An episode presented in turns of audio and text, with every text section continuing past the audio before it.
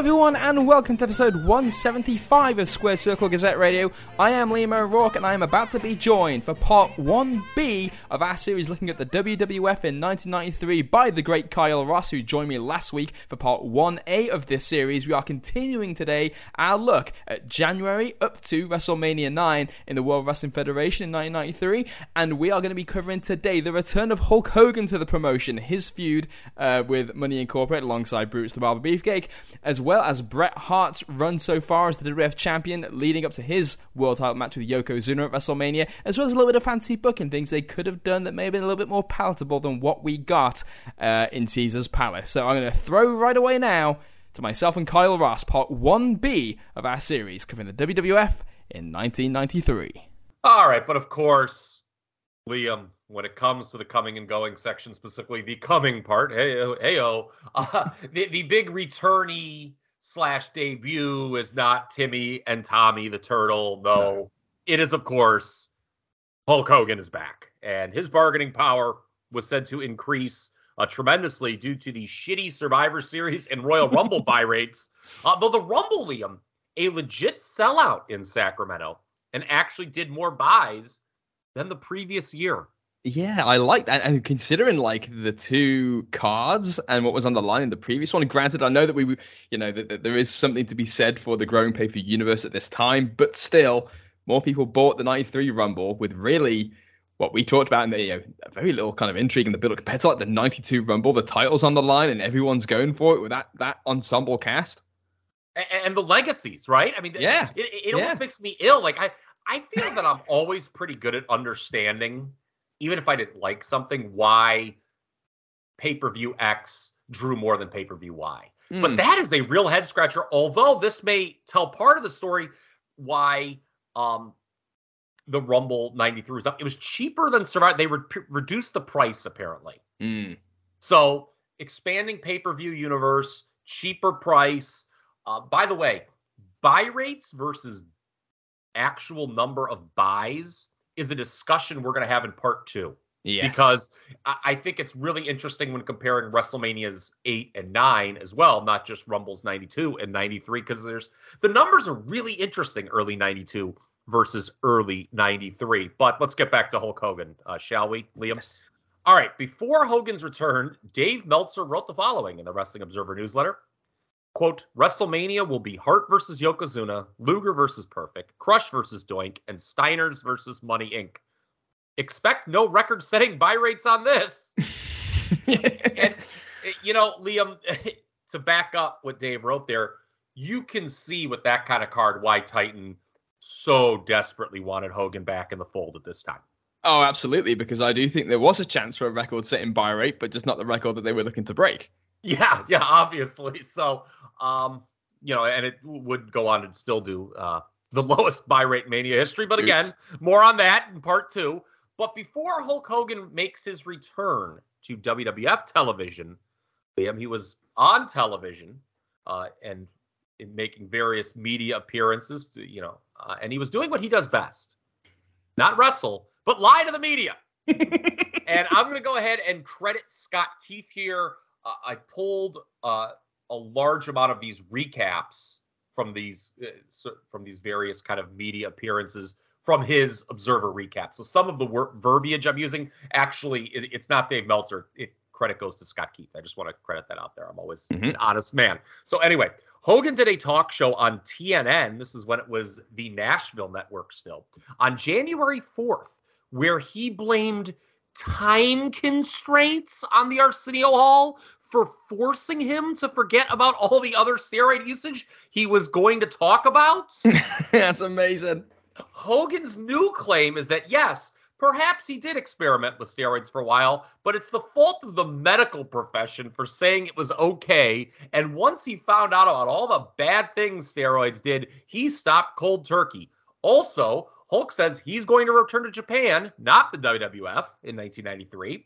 Also, the Rock and Wrestling connection was all his idea, and he had to convince Vince to play Eye of the Tiger as his entrance theme in 84. I like how, like, after that first line, Hogan did a talk show on the National Network on, on January 4th. There isn't a single bit of that that's true. Not a single bit of honesty, not a single bit of accuracy, not a single thing that he just said was true. No, and what's also amazing is, you know, it, we, we, talked about this in the McMakeover section, right? And uh, how Hogan was, uh, you know, made an appearance at the Michael Landon Awards. That was several months later uh, after this particular interview. But it's funny how, you know, once he's back in the fold in WWF, he goes from, oh, well, I had to convince Vince to do everything in the Rock and Wrestling Connection, play Eye of the Tiger. And then all of a sudden in March, uh, Vince McMahon is not just Hulk's friend, but his hero. His hero. yes. So funny how that did two months later, you know. It, it, it Hulk, is funny how things change. Yeah. I had it's... to convince Vince to do all that. Oh, he's actually my hero. Uh, okay. oh, it was um, all his idea. It was all. I'm. I am just merely a pawn. all right, Liam. But Hogan changed his tune. He uh, does. steroid use in a another uh, talk to the media. You want to talk about that? Yes, for sure. So this not only does Hogan's uh, viewpoint on Vince McMahon change quite drastically, uh, but he changed his story on the steroid use, finally copping to using them uh, through the 1980s in a recent interview he did, uh, but blaming the medical profession for flip flopping on their legality. So, somewhat similar to what we heard before. Uh, Dave notes uh, in The Observer that had he just said this 18 months ago on Arsenio, the wrestling world would be a drastically different place, which is certainly a feeling that we echoed uh, on those podcasts previously as well. However, while Meltzer does appreciate Hogan's sudden burst of honesty, uh, liberal use of the term. With regards to this subject, he would also like to point out that Hogan continues to be full of shit on the subject of the legality of what he was doing, since steroids were legal in the 1980s, in air quotes, it's a huge myth, and most of what he was doing had been deemed illegal years before the scandals even started. Yeah, let's clarify here. Okay. Yes. Meltzer goes into a big diatribe in this in the Observer, pointing out that the wrestlers using the it was legal when I did it is a weak is not only a weak defense, but it's also untrue. because steroids prescribed by a doctor for a specific medical condition was legal. But when you buy them via FedEx from a mark doctor without a prescription, that's always been illegal. And that's what the wrestlers were doing in the 80s. Including Hulk Hogan long after the laws changed, as they say. Yes. Plus, Dave would like to clarify possessing and or transporting drug paraphernalia i.e needles has always been illegal so in some it was legal back in the 80s has never been was never true never was there you go no, and I don't believe that one of the medical conditions that required steroids to be legal was to get 24 inch pythons. So that's another no, yeah, small yeah. little caveat there. I believe that the, the rule for it to be prescribed by a doctor was that if there was a legitimate medical concern, bodybuilding does not fall under that umbrella, and it never did. No, no, it didn't. Uh, so don't. So I, I apologize to the listeners. I don't have the uh, media outlet where Hogan actually did change his tune on the steroid use there, but we do. Uh, this is the Register Star uh, that he does an interview with uh, that answering kids' questions. Uh, he first said he weighed 275 pounds now because he has been quote eating a lot of cheeseburgers. Oh yeah. But then he, I mean, he, he even then flip flops his story when he's answering questions with children, and because he would go later go on to say, I quote, I eat three to four times per day, and I eat nothing but good food. When you get a little older, you can't eat as much fattening stuff. So, so much for the cheeseburgers, I guess. Uh, hmm. Hogan will also claim his biceps are still 24 inches and that he can bench 500 pounds.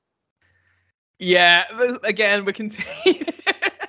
I can bullshit these kids. They don't know any better. Yeah. Um. Well, and okay, does Vince McMahon know any better? Because Hogan bullshit him a little bit. It seemed before, as a shameful negotiating ploy, Hogan just happened to be eating at a restaurant, not a cheeseburger, I'm sure, on the bottom floor of CNN Center. Although Dave would like to clarify there are still no official talks between Hogan and WCW, despite there being reports at the time. Yeah, there is some there is some talk in those early observers about how Hogan's basically just ship, you know shopping himself around. And we, you know, this would be the Hogan playbook for years and years to come. We would see this like a decade, you know, a decade later and beyond, where you know this is how you get Vince to sweat. This is the Hogan mentality. If you ship yourself around to the competitors, Vince will come calling. Yep. There's an urgency to it, you know. Mm-hmm. And of course, Hulk uh, would in fact go down south uh, the next year, but before we get to that, let's talk 1993. Let's return to where we uh, love best WWF television, Liam, because Hogan, of course, does agree to return to Titan. He, that's where he was going to go. He wasn't going to go to WCW in 93. And of all the ways to bring Hulk Hogan back to WWF television in 1993, they use Brutus the fucking Barber. the friends to the end. Beefcake makes his own return to TV on February 8th on Raw. And it was it me or did they kind of seemingly no sell the whole barbershop run the previous year? Oh, and the yeah, fact like it never happened. Been, yeah, like it was just like acting, oh, Brutus, you know, we, the, tell us about this parasailing accident. Where have you been this whole time?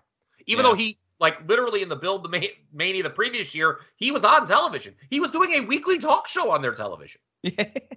Some very and memorable angles happened on that television. The bar, yes, the barbershop window. It still lives to this day. So Brutus Beefcake, yes, the friend to the end, makes his return to WWF television on February 8th, and he cuts a live promo on Raw where he talks about his parasailing accident, his parents dying, and his wife leaving him. Quote, I didn't know what to do next, Brutus said. this got over so well in the building, Liam, that a fan in the Manhattan Center yelled, What? go kill yourself. Yes, go kill yourself. Uh, the, how both Brutus and Vincent just corpse in the ring when that happened because it is very audible. It's one person. You can hear a pin drop during this promo. It's so bad. And somebody just yells, Go kill yourself to the, this guy who we're supposed to feel who's like pouring his heart out, talking about his parents dying, his wife leaving him.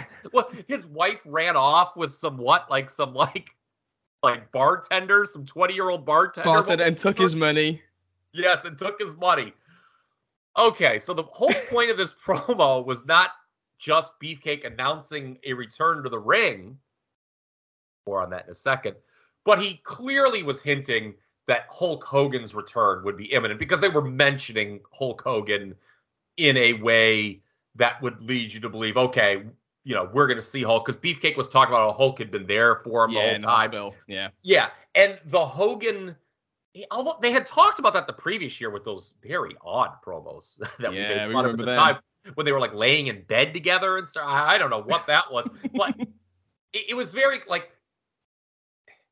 they were just explicitly mentioning Hogan in a, and they wouldn't have done that, Liam, if they didn't have Hogan in the bag and he wasn't coming back yeah, this is this is the again. There's a lot of things around this time that are kind of demonstrative of the way Vince operates, and this is a good one in the sense that you do not mention his name on television unless he's going to be there. Now that said, this promo sucks. I mean, I don't know if we've done justice to just how bad it sucks. Vince McMahon opens it up introducing one of the all-time greats. and out comes Bruce Beefcake. And not only, not only does the gravity of this promo get totally lost for that all-time amazing heckle, and I love things like that because this this will happen sometimes, every now and then. And there's another classic that I'm just going to bring up briefly where Dustin Rhodes on like Raw like '98 burns the Goldust suit in a bin. And he's trying to get over, you know, you've made me do this, Vince McMahon, and why? And he's like doing again the pouring his heart out promo and then and the crowd doesn't care. And there's just one guy in the crowd who just screams it's because you're a f-. Mm. oh my god i forgot that that happened. And then as, as as dustin tries to get back on track the same fan heckles again. He goes it's because you're at rhodes. It's pretty bad. But this and this is exactly the same. They're doing this promo. He's he, it's beefcake i feel like he peters out about halfway through maybe he's just not used to this live. Well, he's clearly not used to this live environment on you know live. You know the, the way this was done anyway, because he just he wilts, and when that heckle happens, he wilts even more. Beefcake walks off like it's over, looking miserable, like he knows that was not what it needed to be. And sure enough, they basically redo the promo in a studio environment. The, I couldn't promo... believe this. I've not seen this before. I, I messaged you. I said this was unbelievable like because it was on our compilation it was like the next thing or, or maybe there was something in between but it wasn't much but yeah the promo is so ineffective that beefcake cut on raw they redo it in a studio setting with vince basically cutting the promo for Beefcake.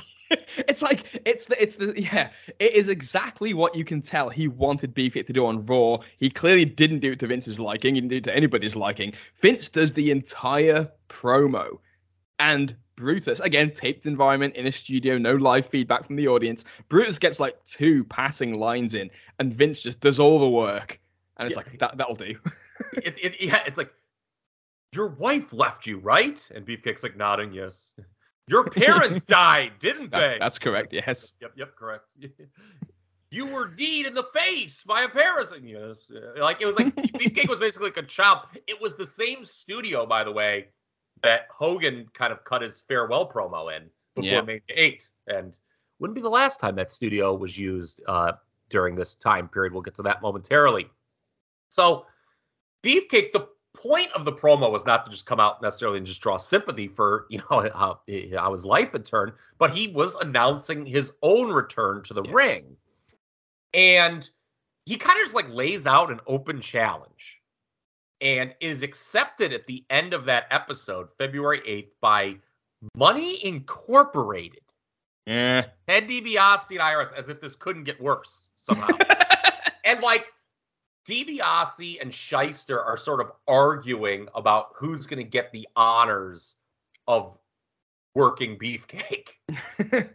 Thank God IRS didn't win, is all I can say. Yeah, yeah. but uh, they're doing this like saying, eh, this is just going to be a walk in the park, and they're laughing about it. They do so much to the chagrin of manager Jimmy Hart, Liam. Yeah, Jimmy is obviously laying in the uh, pretty thick. There. Look, let's not get tied up in this. Let's go and do something else. We we, we got challenges we got to deal with here. Yes, foreshadowing what he's going to do the following week, February fifteenth. It's Brutus Beefcake and Ted DiBiase. Money Inc. would use the briefcase, IRS's briefcase, on Beefcake's face in a heavy heat angle.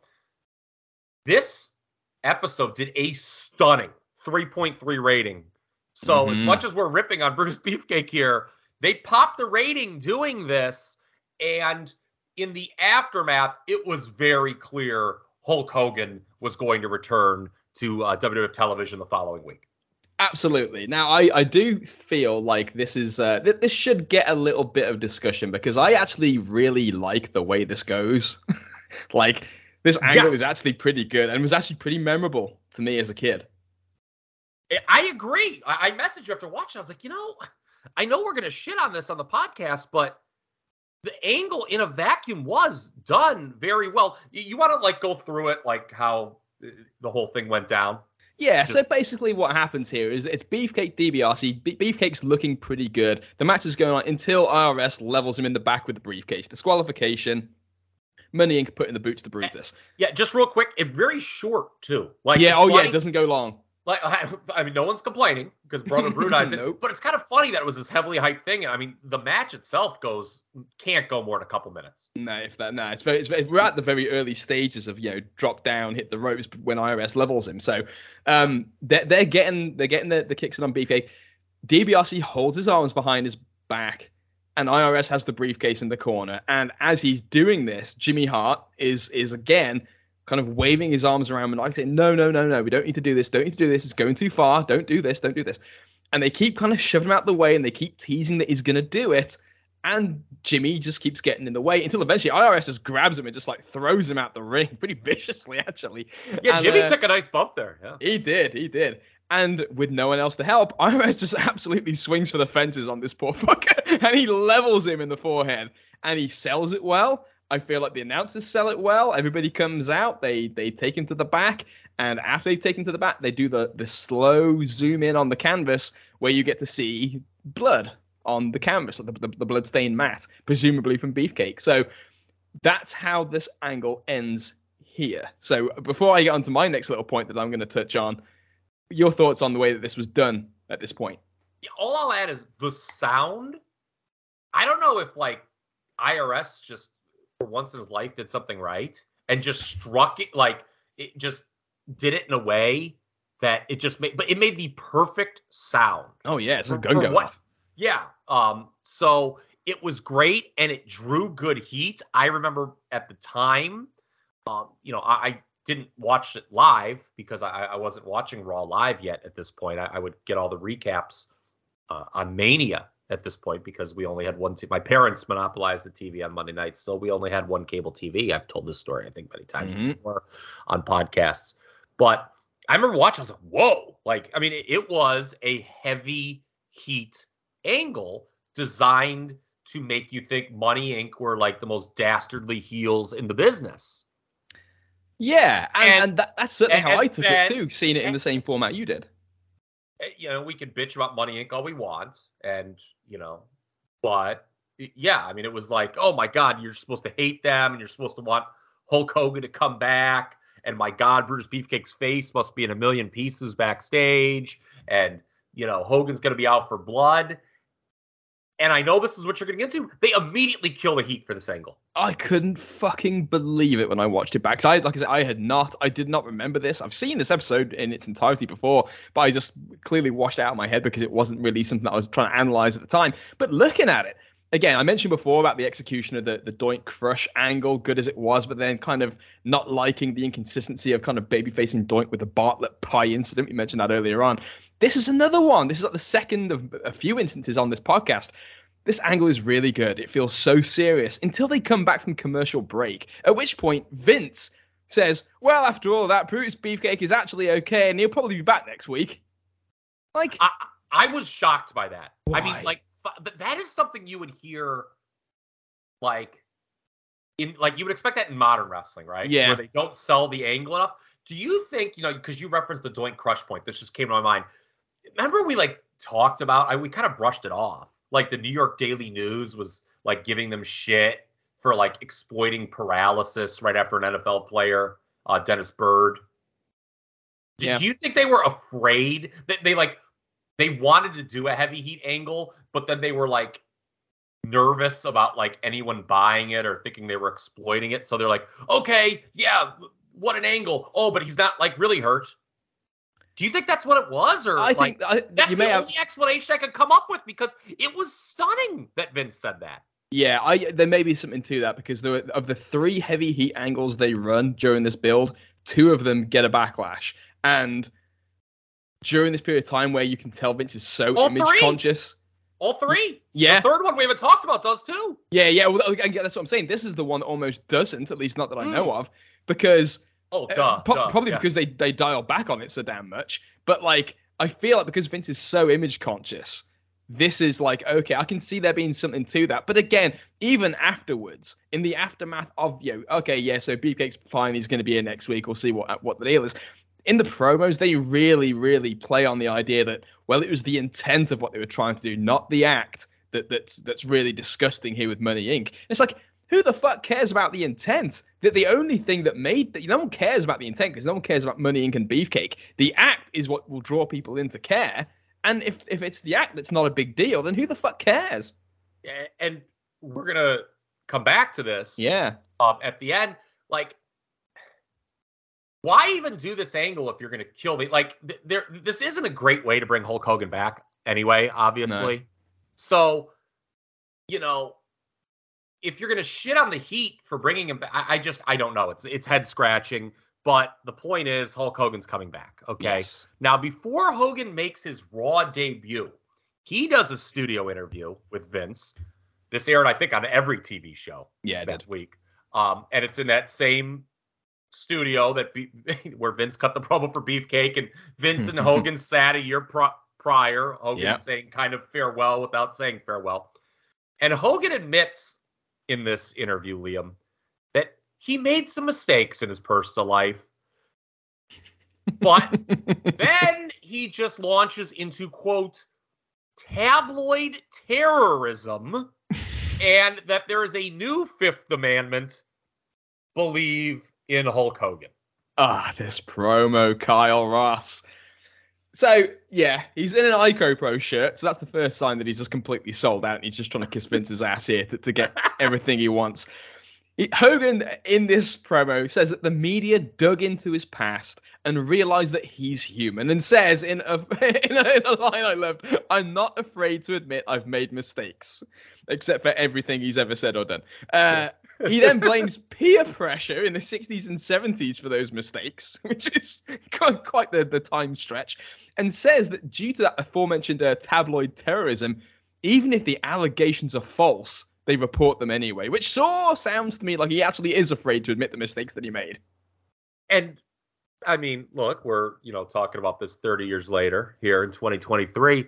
You know, tabloid terrorism. What yeah. does that remind you of? Fake news. Ring yeah, the alarm. Yeah, fake, yeah. It, it it really is. It's so funny, and, and you can just tell that it's like, okay, maybe we made some mistakes, but you know who you all who you wrestling fans really need to be mad at? Not the wrestlers. It's the media for reporting it, and because they'll just say anything, even if it's true or not. So yeah. well, that's the that's that's that's the subtext of this, which is amazing. It's I am here to try and you know, again I do not believe it's a coincidence that he does those interviews beforehand where he's again trying to kind of soften the image and soften his stance and then do this as well. They're very clearly conscious of Hogan's image. So it's just amazing that in this, it's not amazing in the sense that it's not unexpected because it's Hogan, but it's like, I'm going to do an interview where I allude to these problems. I I, am I mention in passing that I'm not a, a afraid to admit the mistakes I've made, but it's everybody else's fault. And by the way, the new demandment is believe in everything I say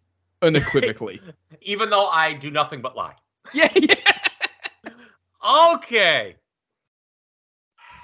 So, after all this, Hulk Hogan walks into the Manhattan Center. I got to throw this at you right here. What do you think after being gone for basically a year? Was going through Hogan's mind when he walks into the 1,000 seat Manhattan Center, and like, what do you think he's thinking about the state of the promotion? Yeah, I uh, I think he's probably of the mindset that this is kind of ripe for him to look awesome in this environment. I think that he's probably he's probably quite aware of the fact that business has changed quite drastically since he's been gone. He's he's not an idiot, he knows. Yeah. But seeing it and being there, it's like, hmm, I wonder if he's fallen for the idea that this is just, you know, something different, not a sign of the times, this 1000 C building. Yeah. Okay. Well, we'll talk about the promo here mm-hmm. in a mm-hmm. little bit. Uh, the return itself, uh, you know, standing room only tickets were being sold to accommodate demand, apparently. Uh, now, the show itself only did a 3.0 rating, though, which was lower than the Beefcake DiBiase match. Amazing. Disappointing, and that was a shocker, right? Because obviously, you know, you did the match to do to bring Hogan back, and Hogan coming back was supposed to be the bigger thing. Um, now they didn't really. They only had hyped Hogan's return on Raw for what a couple days. Couple days, like, and when you think about it, it's like if you're trying to build up to this being the big return, really the return is the interview with Vince. Yeah. Okay. Well, remind me because I don't have it down here in front of me in my notes. They all but said after Vince killed the Heat in the angle and said Beefcake was fine, they all but said Hogan was going to be on Raw next week, right? That's kind of how I remember it. Okay, but they didn't explicitly say it. No. That like I didn't he say something like, "Oh, Hulk Hogan could be around." Yeah, we'll see, like, we'll it, see it, if it, the Hulkster's around. Yeah, well, yeah, yeah. And so you got to remember, like, you know, there's no Twitter in 1993, so like it is kind of crazy that Hogan's return to television was like it wasn't hyped for weeks, right? So like yeah. maybe we shouldn't be shocked by this rating because I think I don't know they were just counting on people to figure it out and get there. But anyway, um, some in the while there were standing room only tickets being sold to accommodate demand, uh, not everyone was enamored with the Hulkster. There was a sign in the crowd which read, "quote Hulk homo." you can't go with Hulk homo. also, Even a Hulk has been signed right there. Yeah, so I mean, okay, that you can't go with. No, it's about Hulk homo. yeah, not, not, not a sign that would hold up well today if it showed up on TV. 1993 New York City, everybody, and you know we talked about beefcake, sort of just like corpsing when the fan yelled, Go kill yourself. You know, Hogan clearly looked out the crowd and saw that sign, which read, and I quote, Hulk Homo. Ah, uh, you know, it was a different time, and uh, you know what? I honestly think he probably would have been far more bothered by the Hulk has been. He probably was. He probably he probably, he probably like went over like winked like, oh, that's pretty funny. You got me, pal. You know. You know? uh, but uh, anyway, um, just a quick Jimmy... thing here. Oh, go ahead. Th- but, but because I actually think this is actually this is the first time seeing Hogan in the element that he's in here on Raw. Yes. It's probably worth touching briefly on his appearance, his physical appearance, because this is a different Hulk Hogan. And there was not really a point anywhere else in the notes to kind of bring this up, but like the longer hair, the more slender look, it's strange to see him like this. It is natural. It, yeah, or more and, natural. And, and it's something they would hit on more as the months would roll on, as we got towards King of the Ring. Yeah. Right? Like they were even like they were almost like trying to say, "Oh, this is like Hulk's got like a new approach to the ring. He's going lighter, like on yeah. purpose." You know, they're like they they were cognizant of it. Yes, he looked very different in some of these subsequent interviews we'll talk about. Remember, it was kind of like this in '92. I think we had this conversation where his look would kind of change every interview. Sometimes he'd look, you know, like the old Hogan, pretty jacked, and other times he'd look, you know, just leaner and and, and like he was off the gas, I yeah. guess, for lack of a better term. Um, Jimmy Hart uh, has apparently seen the error of his ways. Uh, the long-time heel. I mean, Jimmy Hart. My God. I mean he came into the promotion when? 84? When did Jimmy come into WWF? Something like that, wasn't it? I think it was. I mean, it was. I mean, he was there because he was managing Bundy at the first WrestleMania. So, it, it, which was obviously 80. So, I mean, but anyway, Jimmy Hart, I mean, who'd been a heel manager, I mean, going back to his days Memphis, you know, um, he's a baby face now. He, he, you know, we talked about that in his. It, it was they were, you know, really hitting you over the head that he was going to turn baby face with him being against Money Inc. taking the Beefcake match, him trying to stop uh, Money Inc. from hitting Beefcake in the face.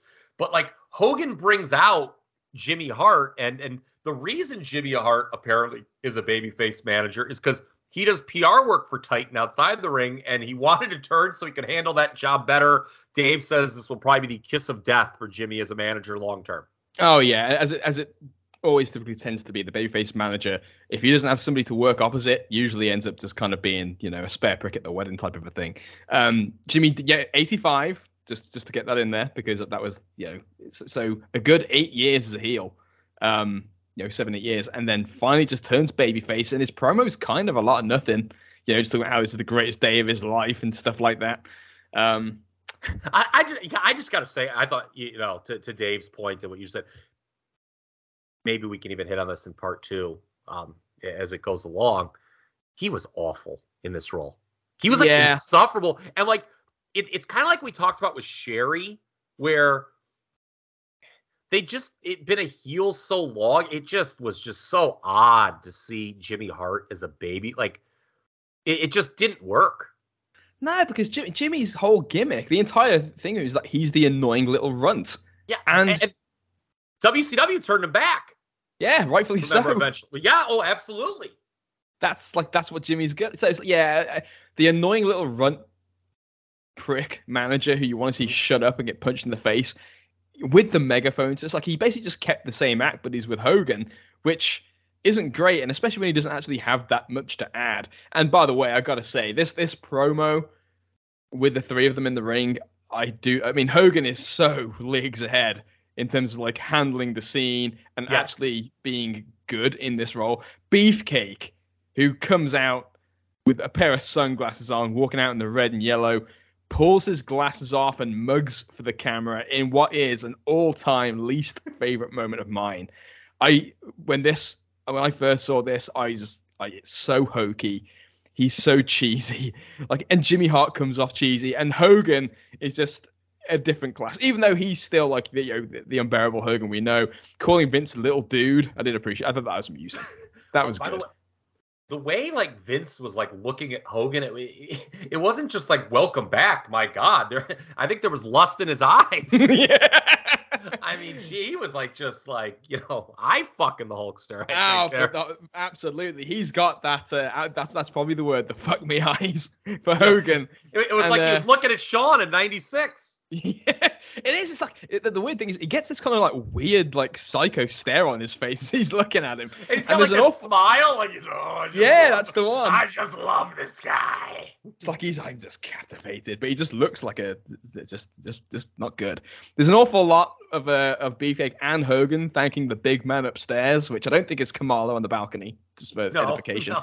Um, and, and that's pretty much kind of like all they have to say is like just we'll call ourselves the Mega Maniacs, and again very very cheesy. This whole vibe comes off so cheesy. Yeah, we had the Mega Powers once upon a time. Incredible, you know, uh, story with Hogan and Savage that unfolded over the course uh, of, you know, over a year and a half. Yep. Uh, in 92, we had the Ultimate Maniacs, Warrior and Savage. Uh, that did not last long and was not good. not We- quite so incredible. No, we ripped on that just being like a ripoff of the Mega Powers, basically. Well, here, I mean, you talk about a ripoff. We've got now the Mega Maniacs. And I'm just going to ask this question. It's fairly rhetorical in nature, but we're going to spend a lot of time talking about it. How fucking terrible were the Mega Maniacs? this, first off, you're correct in noting that, like, Beefcake and Jimmy Hart as sort of like ancillary pieces to the Hogan return just dragged the whole package down. They were awful. Yeah. They said it, it almost was like Hogan was just like letting them have their turns to speak because he had to because they were there. Yeah. But then like Hogan would immediately try to save the interview or make it interesting again because like everything they said was just awful and like fell flat. And go ahead. No, no, I was going to, I, I was going to echo everything you said. That they have really nothing to add to this package at all. It, they, you know, Jimmy Hart as babyface manager, it's, for PR, but he doesn't actually, you know, as we'll talk about, doesn't actually last that much longer in Titan in the first place. This very much does feel like hitching, hitching his, uh, hitching his wagon to Hogan more than Yes. anything else. Yes, eh, well, because you know Jimmy probably looks around and there's not a lot of people left that from the Mhm. glory period, right? Yeah. And uh, so you know more on that later. We're gonna have a very interesting discussion about that Yes. uh, as it pertains to Hogan. Um, but to me, eh, well, you know why they have nothing to say. By the way, first off, it's because they killed the fucking heat of the angle. Beefcake's Yeah, out there mugging for the camera. His face is fine, so it's like, why are you back? Like, it's like, okay, it's great to have Hulk Hogan back, but your friend, his face, pardon me, it was kind of fucked up, but it seems like he's okay now. He's mugging for the camera like a goof. And, you know, like Jimmy Hart, he's just freaking happier than a pig in shit. So, I mean, I it just seemed like it was pointless. And they're just like, they've got nothing to really say. And to me, Liam, as you're just watching the general television unfold, once the Mega Maniacs that, that are on TV, you know, they become the centerpiece of the television between late February and WrestleMania 9. I felt like this act almost single handedly put the promotion in reverse. Yeah, yeah, I, I, I, I agree. It, it's funny because you can see Vince's idea that this is going to bring back the good old days and the, you know, the, the good times. Whereas actually, all it did was bring back, you know, it brought back Hulk Hogan, I guess. But the act itself, just it pumps the brakes on the last three months of genuine work they've been doing, at least three months. But since Bret got the belt, of moving this promotion in a new direction. We talked earlier on about how this whole thing, Raw, feels like a new WWF with all, you know, a new champion, new stars, we're all trying to get them over at the same time. And here comes Hogan, which is, you know, fine and could have worked in, in his place if, if, if it had been used better. But this act is atrocious and Brutus in the all these promos. Obviously, this isn't the only one they do. They do the taped interviews that air on television. He's just screaming like a complete bell end the whole time. He's awful. And, and and Hogan just says whatever absolute nonsense he can conjure up to disguise the fact he's working with Beefcake and Money Inc. at WrestleMania. Hogan, at one point, as you say, he, d- he does claim to have backed a steamroller over Bruce's face to test the new mask, which is there, uh, Ace in the Hole. Yes, we should talk about. So yes, there is a promo where, again, and the problem they're like laughing at Brutus. They're not like concerned. Like you would think, oh my God, Brutus, your face. Are you sure you want to wrestle Yeah. WrestleMania? Are you sure? But no, they find his goofy ass mask, put it on him, and they just laugh how Money Inc. can't do anything to him now. And Yeah, they, they joke about it, it's so nonsense. It's so ridiculous. Like how Beefcake just laid in the middle of the road, uh, you know, on the Pacific Coast Highway, and Hogan drove a fucking tank over his face. They actually say this. Yeah, they do. This is and this it goes back to that thing we were talking about with Mania and Todd Pettengill, where it's like they clearly think that the way to appeal to whether it's kids or whether it's like this whole over from the 80s, just act like a complete dickhead. Just talk loud, talk crazy, and that will get over. And it just seems so out of place now. And it's only really been a year since he's been around doing his thing.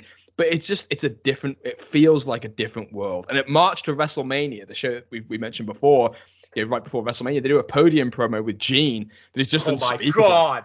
It's just unspeakable. Hogan, Hogan claims to have gone fishing and grabbed two hammer, uh, hammerhead sharks out of wherever the fuck he was fishing with his bare hands to take them to a pool in Las Vegas to throw money in, with them, and then just starts rambling about how he wants all the female Hulkamaniacs to make sure they have an even tan.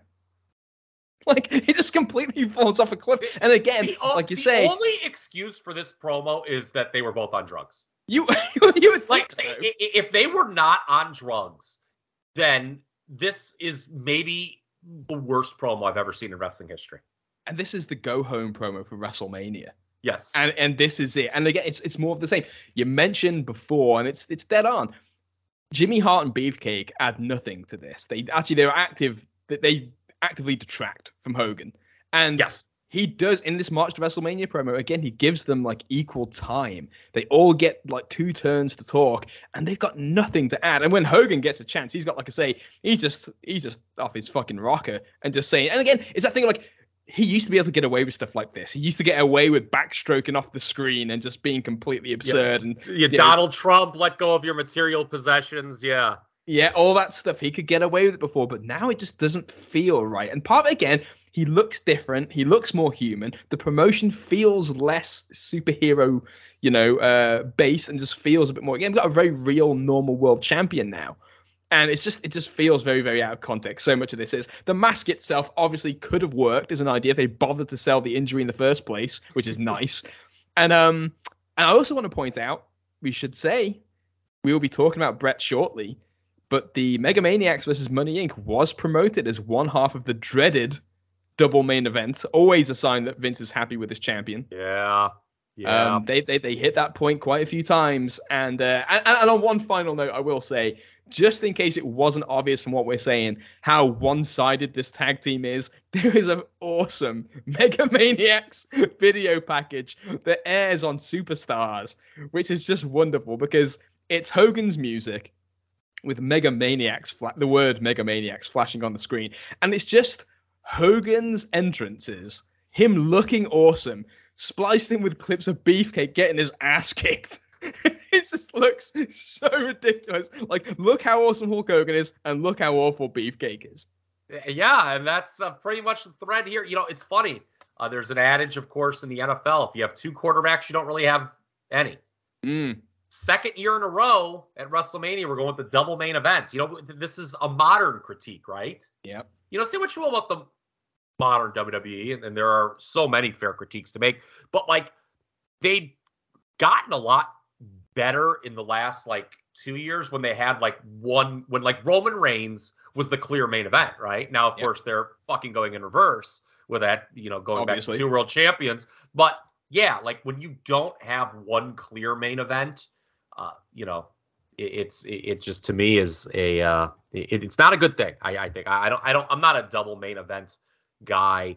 And yeah, I think it muddied the waters. Of course, we'll talk about the other half of that double main event still to come. Yes, folks, Yep. there is still a lot more to discuss here in the first three months of 1993.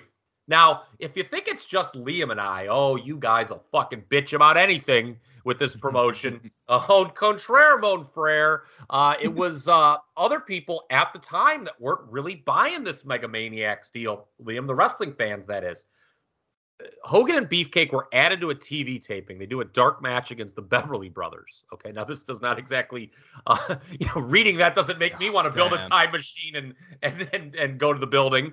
But that drew eight thousand people only. Quote, not a good sign, says Meltzer. They should have been thanking their lucky stars they got 8,000 fans for the Beverly Brothers and Beefcake in the main event.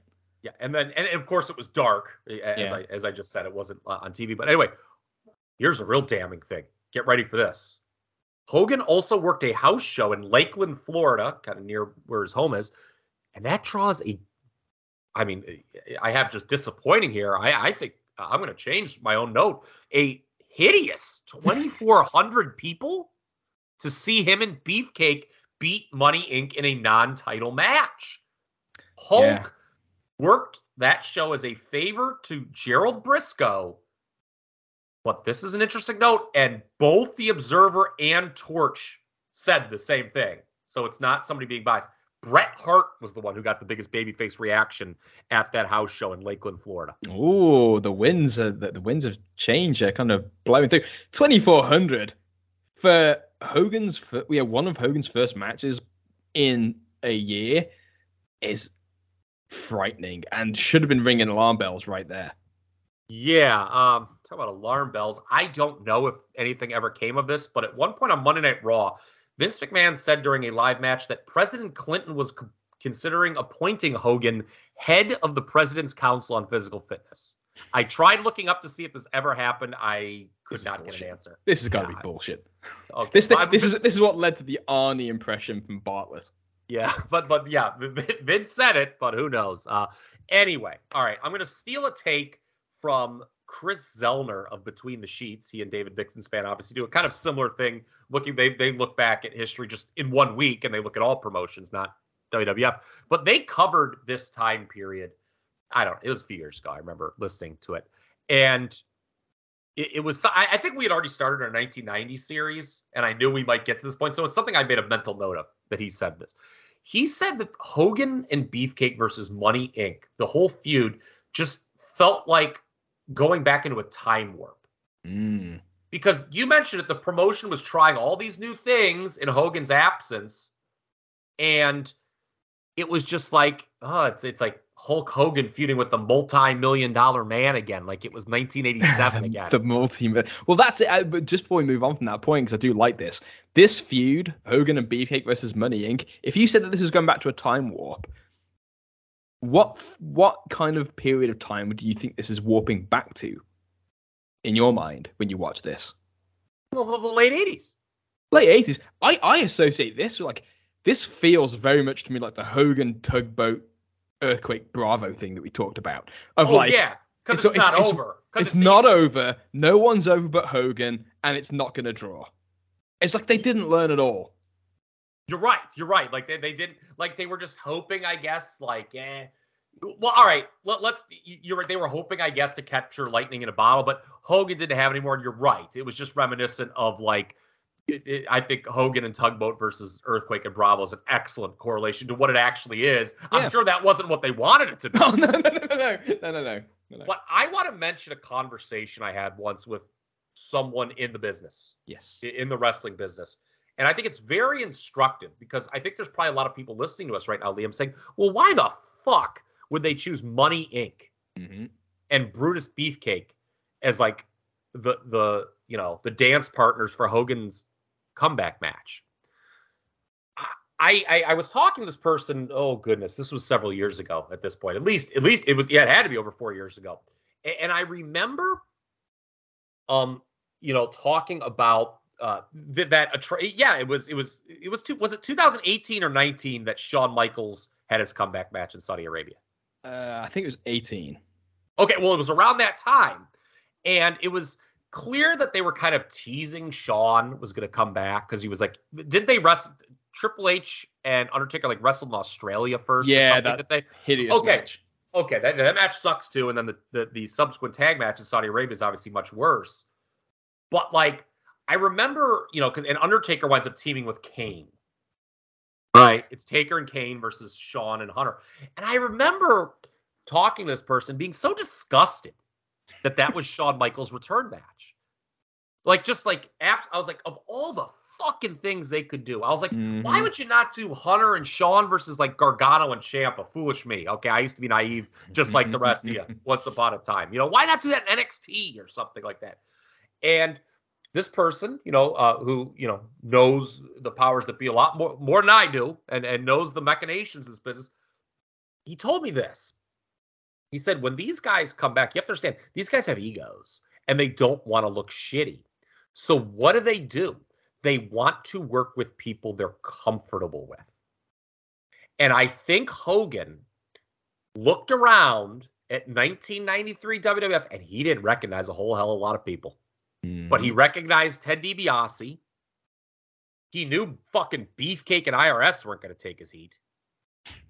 So I think he was just like, okay, let's just yeah. do this. And, um, you know, i am Hulk Hogan and I can carry it. But I, yeah. I, think that's why we got this program.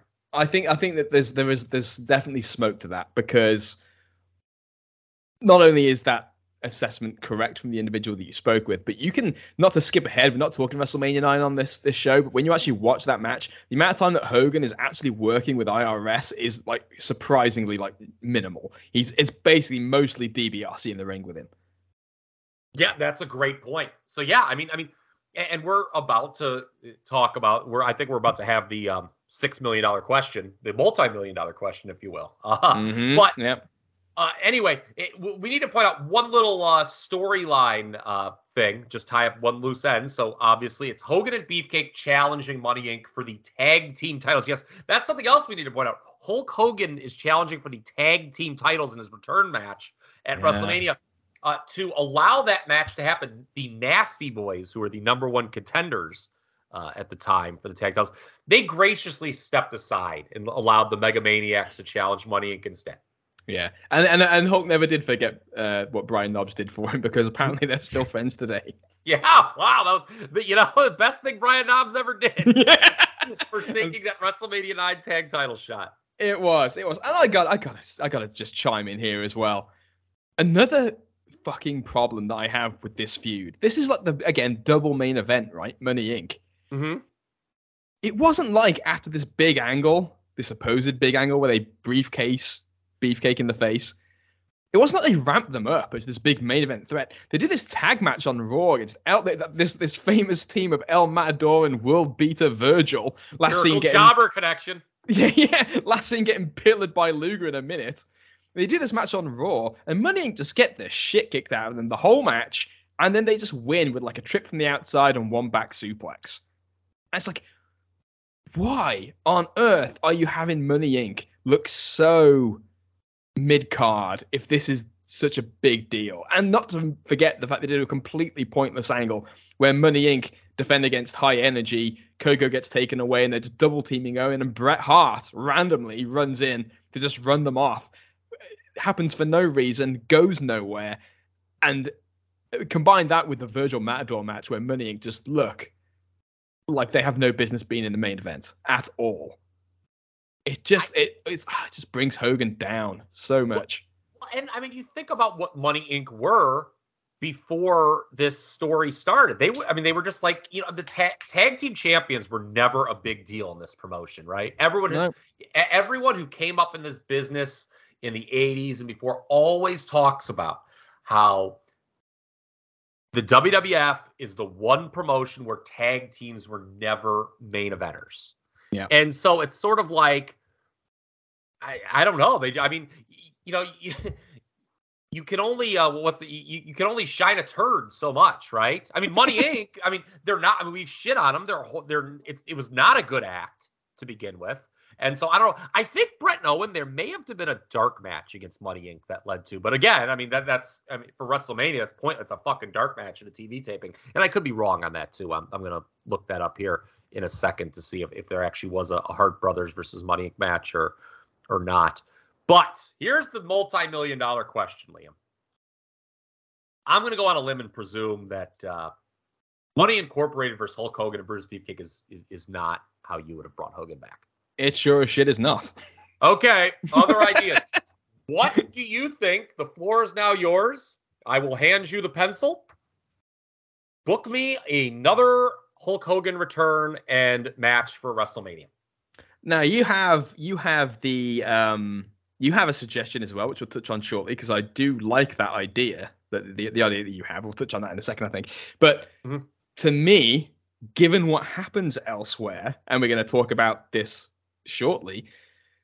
But Yokozuna given what they do with him, feels like a very obvious contender for a Hogan opponent. There are guys in the promotion at this time that feel like very obvious guys that Hogan would have worked with back in the day that would have been bigger money matches. And Yokozuna, again, we'll, touch on what, what ends up happening with him, obviously. But like this, I, I think you could have, if they'd have done what they do with Yoko, with the idea being that we need, you know, the guy to come back who can stop this unstoppable monster that's that's Hogan 101.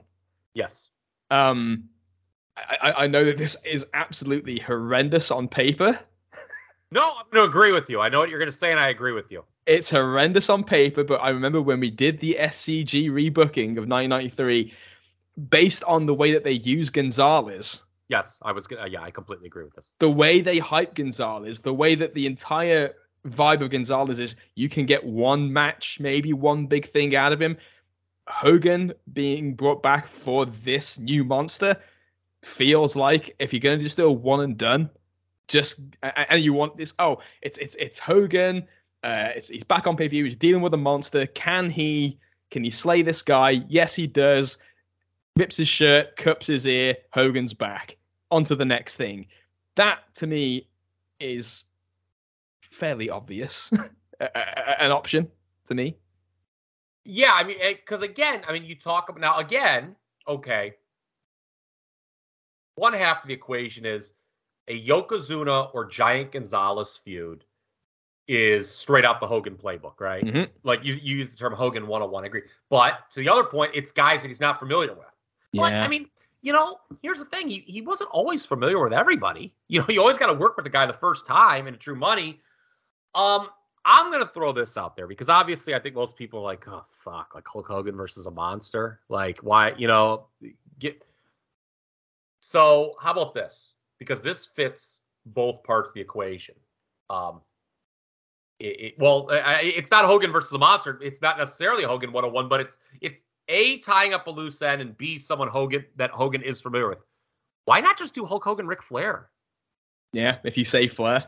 If you if and you don't, you know, I mean, okay, Flair, you're you're winding him down. You want him gone. Tell yeah, and you know, you want to have him job. I mean, like, why not just have him do a high profile job to Hogan? Like, it it it would have worked better. That that would have worked great, I think, if you had done it Hogan, if you had done Hogan Flair at Mania 8 still, okay, with Flair as the champion, and you do the Warrior finish, the same Warrior finish where like nobody gets pinned. Yeah.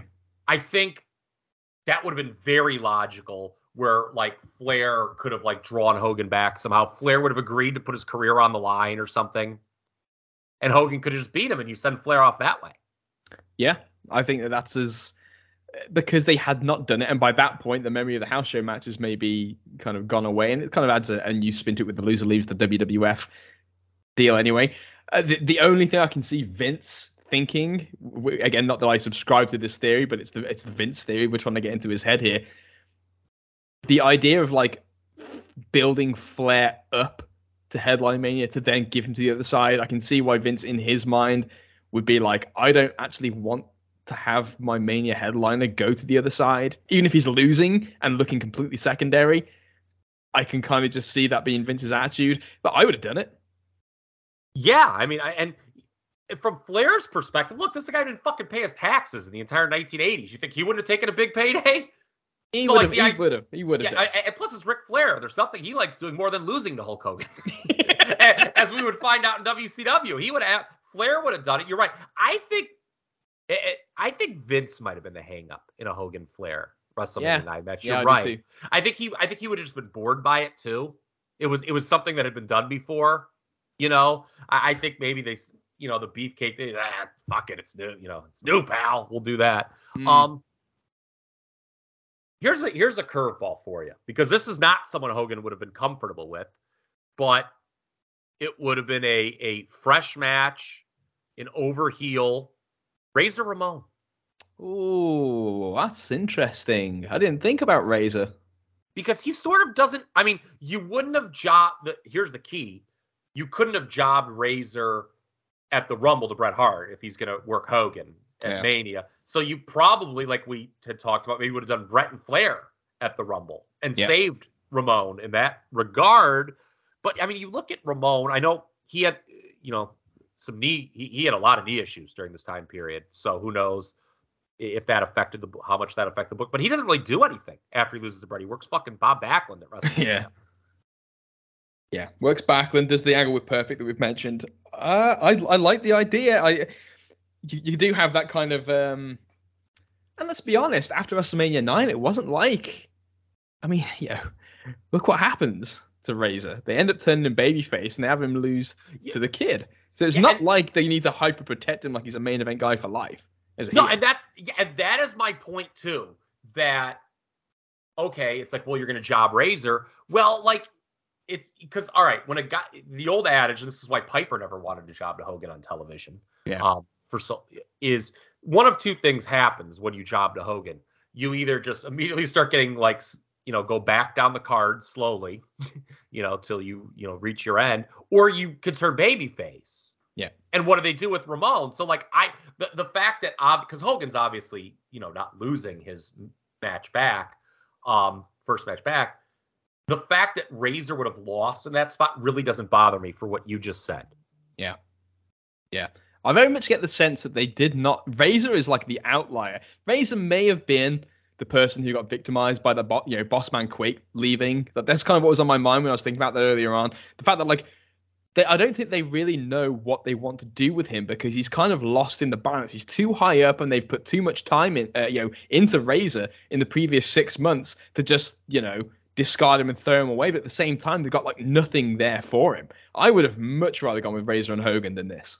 I mean, it would have been gone with it. it, at least it would have been interesting and something new. Now, Uh, ha- saying speak- that though, here's, here's the flip side to that though. Before we change, Okay. what do you think the Manhattan Center crowd would have done?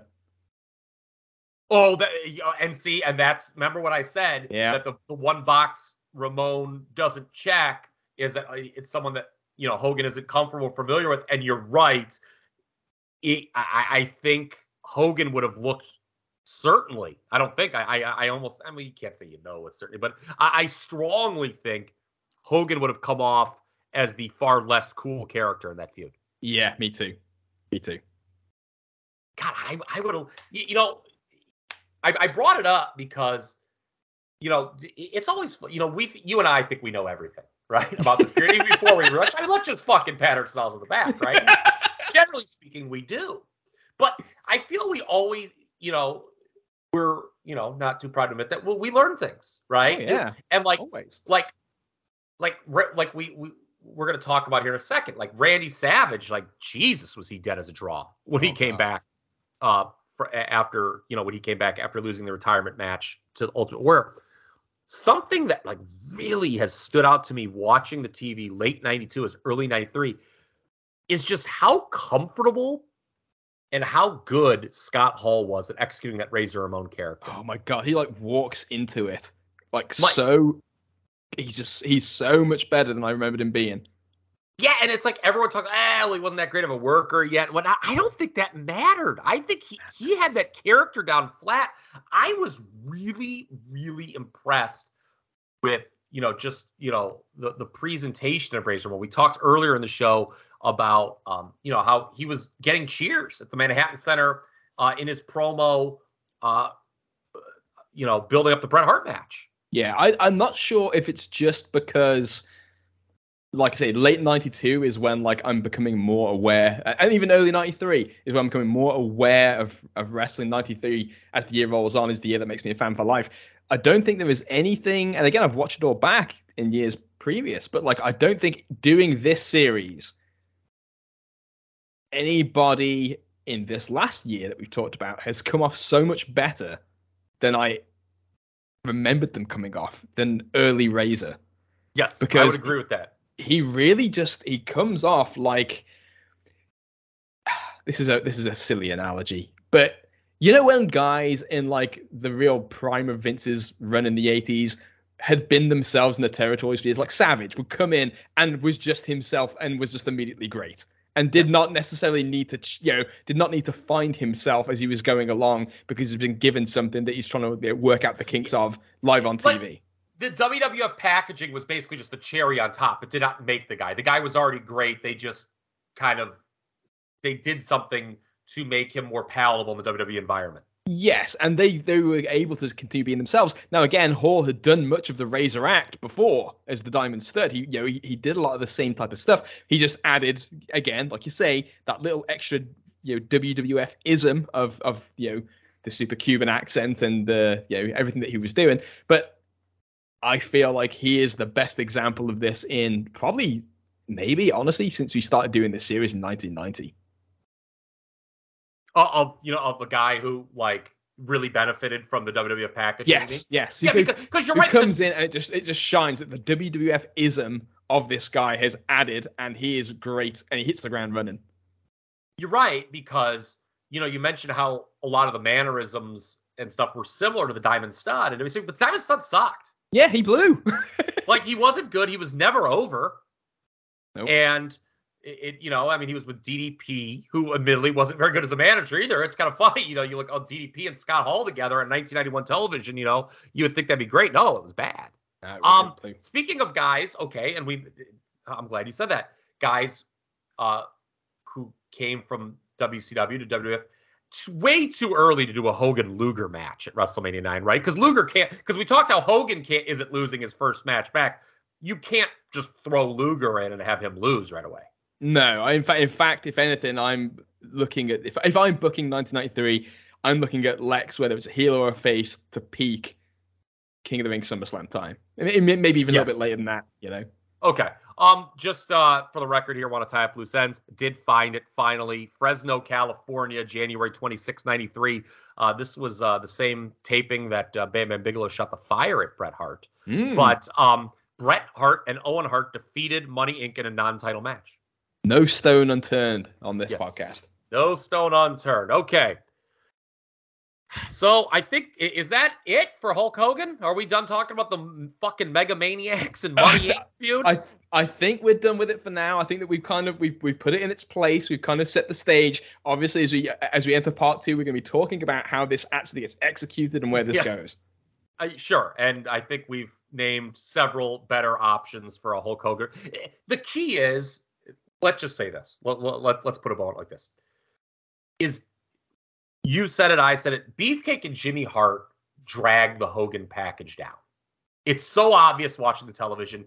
And to me, if you're listening out there, comment on Facebook, by the way, for the record. Oh, yeah. We love, we love hearing that. It's clear that a singles match with Hogan would have been the preferred destination for WrestleMania 9.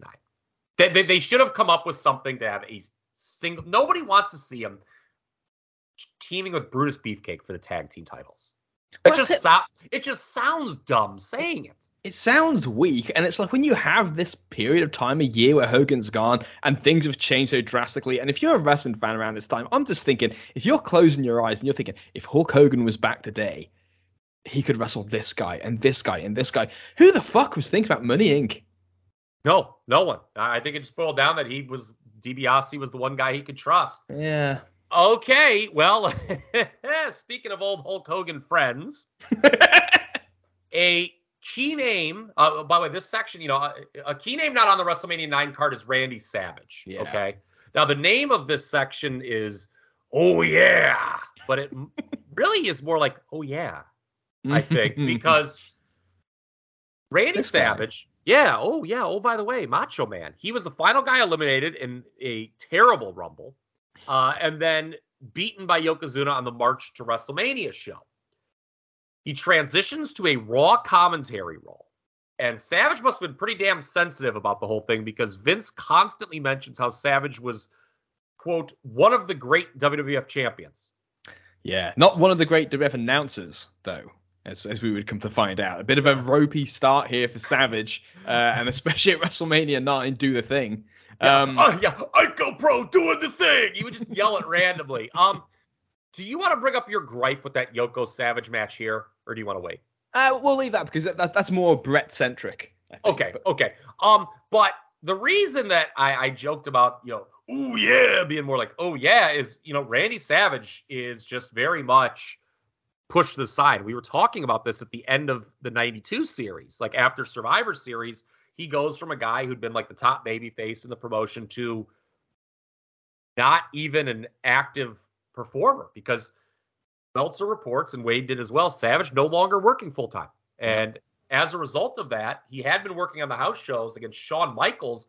And all the reports are those matches were really disappointing because Savage seems to have lost his motivation. Yeah.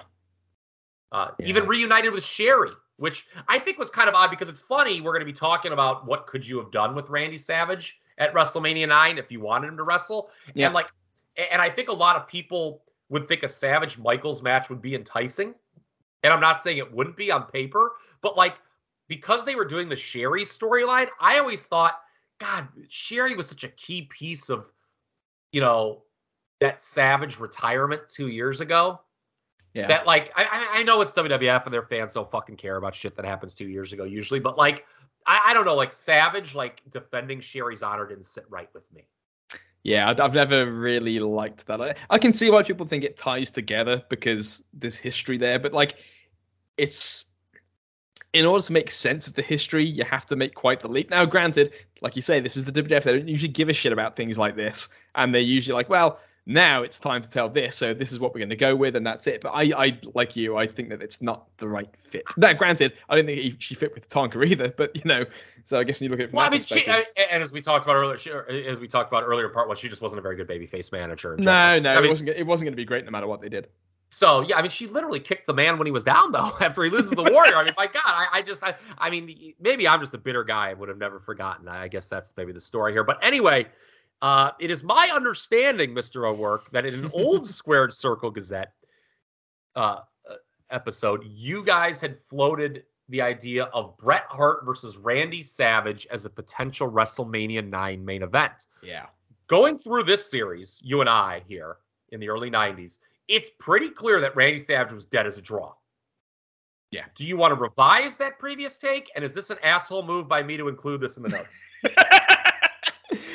no, not at all. I'm glad that you did. It is worth noting, uh, just for context, that podcast was a challenge that a listener had sent to us saying that we need to take everything as it was on January 1st. Uh-huh. meaning that Bret was already the champ and Flair had already given his notice. So it was like, okay, with that parameter, and with Bret not strong enough as a headliner to work with an up and comer to really draw a big bite, if you're looking at this show like you want to do a big number, and, and this kind of bears out, Bret and Yoko, two guys who both you know need help, isn't really the move to make. So the idea would be, as and I think that you'll probably have a similar feel to me on this. If you are going to this show with the idea of trying to galvanize Bret Hart as best you can, if he's already the champion, the move to make feels like turn Savage heel to put Bret over. It's about as good an option as you've got at the moment to build to a Hart victory, where at least it's like it's a it's a star. You can probably do a pretty hot angle. I think it was kind of based on the idea of um, the kind of the Flair Funk type deal of you know mm-hmm. Savage kind of being Savage being proud of Bret and, and, and happy that he's doing well. You know, he he's there, and maybe they did the Superstar of the Year award, and Savage gives him the trophy, and he's inspired, and he, he, he you know enters the Rumble and hopes to wrestle Bret one day. Bret's a little bit kind of hot and cold on the idea. You know, so the idea was create some kind of hot issue so that Bret has something to talk about. Savage as a heel could be interesting because he's toast as a babyface. Complete toast as a draw. He's done. And the thing is, Savage never really recovers from this because they never really put him in this a position of importance again, and he leaves because of it. Yeah, you know, I wonder in the end if they were thinking. So if you do that, right, Bret? If you're doing Bret Hart as the champion, defending against the heel Randy Savage at WrestleMania 9. Bret's obviously winning, and I wonder if, in the back of everyone's mind, other than Bret, there's well, what what then was Savage? Like what you like Savage at that point? I, I like that was what I would I would I think counter with is like mm. what in the like you can't make him an announcer. I oh, guess. Oh no. Or, well, I, I mean, he, he's basically just done, right? He's either I done mean, or he's you have a glut of new baby faces that he could okay. Or, or, or, okay, or yeah, or he or he just like yeah works with new baby faces, I guess. Yeah, yeah he, he basically he basically he basically takes uh, in my mind at this point he basically takes the role that number two, number three heel he had anyway prior to retirement, where like he's not going to be the top heel, but he's around and he can help guys and he can do good stuff and and whether that plays out long, I don't know. You can probably get a year out of it at least. You know, maybe he's maybe he was always destined to go. Yeah, I mean, eh, you know, eh, well, eh, and that's going to be a topic we're going to be exploring uh, mm-hmm. in, in, the shows to come. But yeah, at least there's no ICOPRO doing the thing. Uh, I guess if Savage stays an active wrestler. Um, yeah. Did you want to continue with just kind of your yeah, thoughts I, on Hart and Savage and, and well, that was it. I mean, versus those, what happens. Exactly. I mean, it's it's the idea of if the idea, like I say, is galvanizing Bret, Hart beating Yoko is is better than what happens to Bret at WrestleMania 9, certainly. But it is going to draw the same unless the builds improve. And there's not a ton of hot challenges around because really the only the, the only match that you've got with Bret that would draw big immediately is Hogan. But they're not going to do that, and nor should they have done that. No, not at WrestleMania 9. No. WrestleMania 9. Um, Savage and Lawler. Uh, now, Jerry Lawler, of course, hell froze over, they said, at the end of 1992 when he shows up on WWF television you know, they're the announcers on Superstars now. But of course, they had a rivalry going back many years, right before Savage came to the WWF. Savage and Lawler were drawing big in Memphis. Obviously, that they had played off, you know, how Savage uh, and his father Angelo Poffo had the Rogue promotion. Yeah. Um, and you know, they they showed up. That drew a lot of money um, back in the mid '80s in Memphis. Well, Savage and Lawler kind of uh, they they ran it back in early '93. They worked against each other in Memphis and they drew 3,000 people uh, in Louisville, which was part of the territory as well.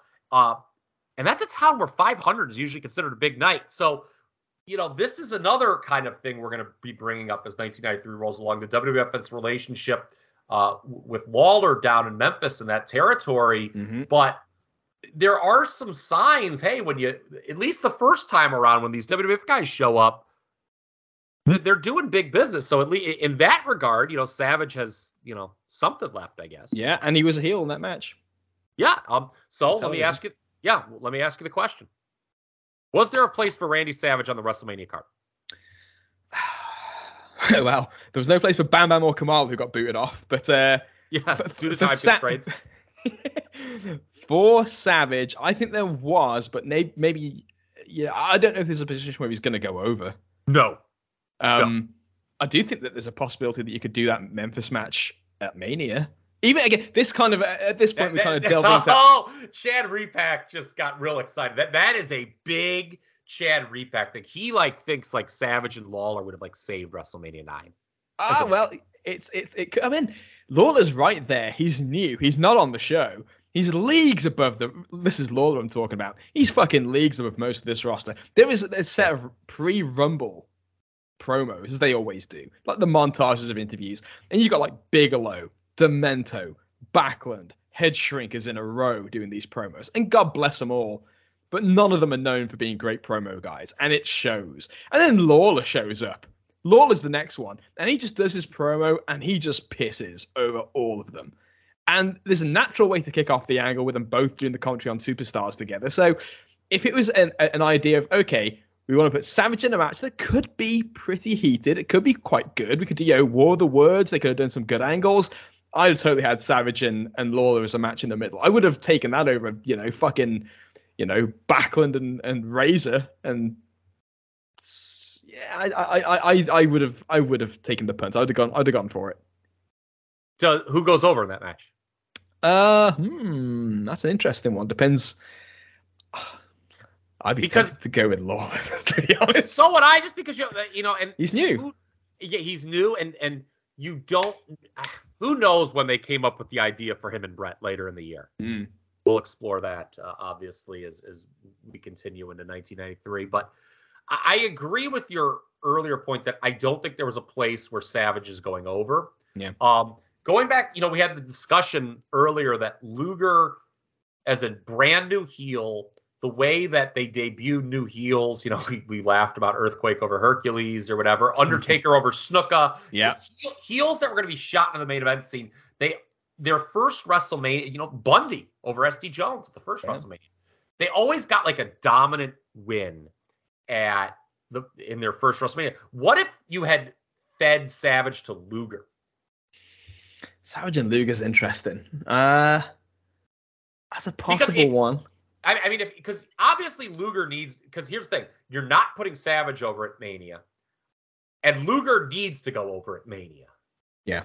And and we talked about that. Perfect was not a good option for that role to lose to Luger, which is why they do a shit finish in that match.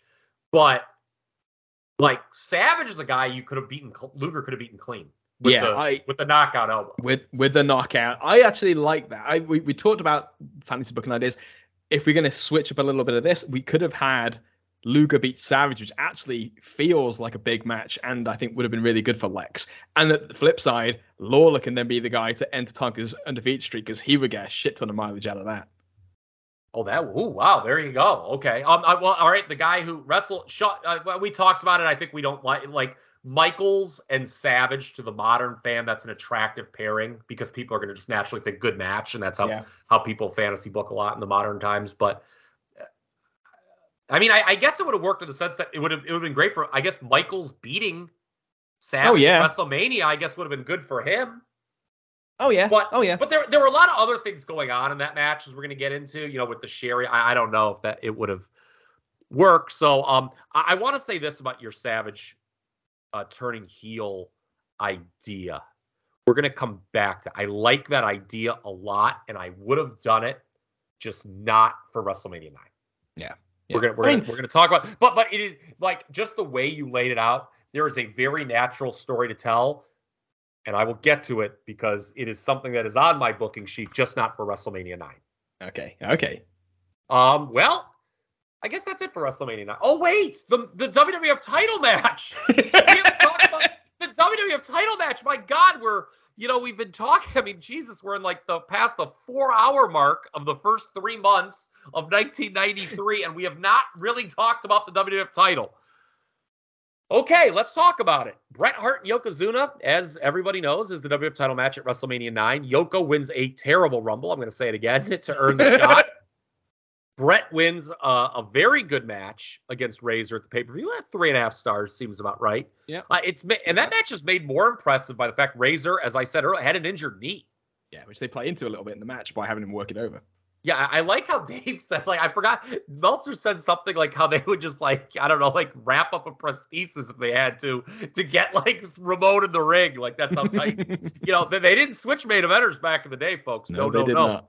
Um, the, the one thing with that Bret Razor match, the pay per view, there wasn't much like there, there wasn't much to the feud, like right? They just got we know that it wasn't the original idea. I think wasn't there talk like we talked about this in the last time that like that there was talk that Bret would beat the Warrior at the Rumble at, at some point. Like Bret was told that, right? Yeah, I, I, I don't know if I necessarily believe that, that, okay, that was the okay. case. okay. Well, anyway, in sort of like this lame attempt to heat up the Bret Razor uh, feud, they have Razor attacking Owen Hart, who's being in the back, who's being interviewed by the uh, nerdy Ray Rougeau. yeah, that angle blows. Um, it blows. He's having a re- Rougeau is having a real tedious discussion with Owen Hart, where I mean, this like it's just not interesting. Owen Owen does not know how to project as a babyface yet. Ray Rougeau is kind of monotonous, so it's it's pretty dull. Razor attacks the angle's not that good. And I think that if you're going to do this, you could have done this, the, the, the, beating up Owen, but I would have saved it for Mania with who, whoever whoever it was that was working with Bret. Establish Owen and Bret a little bit. Maybe by doing that thing with, you know, okay, Owen's in trouble, Bret makes a save. You can do a couple of things like that before Yes. You, you, that to me, that's they did it the wrong way around. It's like you got to establish Bret and Owen as being more than just two guys on the roster before you do this because like oh he beat the shit out of Owen Hart. Well, Owen Hart's been getting the shit kicked out of him for, for a year. He's, he's you know in high energy. It's not like this is like now Bret's making the save. It's like it would have worked better the other way around, where it's like do that first, and then when it comes to Mania. You, you do those things where Owen's you know, with him every now and then, giving him a pat on the back before he goes out or whatever, and then you finally get to the angle where Yoko or whoever destroys him, and then Bret comes out for the save. Yeah, yeah, that is a great point because the way that it just felt like they were trying desperately to do something to heat up a cold feud. Mm-hmm. Again, the, yeah. the match the match itself is good. I think we we both in Bret and Razor they have a good uh, a very good match. Yeah, like I said, um, should be noted Owen. You, you know, you were talking about him j- just a second. He's kind of like a bit lost at sea. At, at some point during these months, Koko B. Ware's gone from the promotion. Uh, he he works a lot of USWA uh, during this time, you know, down in Memphis. So, um, yeah, so so Owen is just kind of like just meandering about as a single who is the younger brother of the WWF champion. But yeah, there's no on-screen relationship really established by this point, so it just comes off as like a desperate attempt to heat up a pay-per-view title Yeah, match. Which it is. Uh, well, yeah, where Bret was obviously going to retain, and he does. Now, okay, uh, the, the Rumble. So we, we should point out that this is the first Rumble um, where the Mania title shot is on the line, and I I know from previous conversations with you, you're with me that that '93 Rumble match itself sucks. Oh, blows. It's it. I, I do not like. It's funny because uh, there, there was a podcast that you did some time back with Rick Morris on the FDH Yes, Lounge, our good talking, friend Rick Morris. yeah, talking 1993's Royal Rumble, and you on that show, I heard you just you just speared it again and again and again. And Rick, who had not, as I remember, he hadn't seen it at the time, but he was watching it now in retrospect, likes the idea of like, because when you hear it on paper, Backlund and Flair together to start with, and then you get like Lawler and Tenryu and Hennig, and these guys all mixing together, and it sounds. DiBiase was in the mix. I mean, God, DiBiase's there. if it was the 1983 Royal Rumble, Jesus Christ! I mean, Yeah, we're gonna sign me up. money. but it wasn't. It was the 1993 Royal Rumble, and the it, I don't like the layout of this match at all. I I think that they made some mistakes. I will say that I am surprised. It, it goes to show how little was going on in this Royal Rumble for the most part. That people actually do get into Backlund at the end.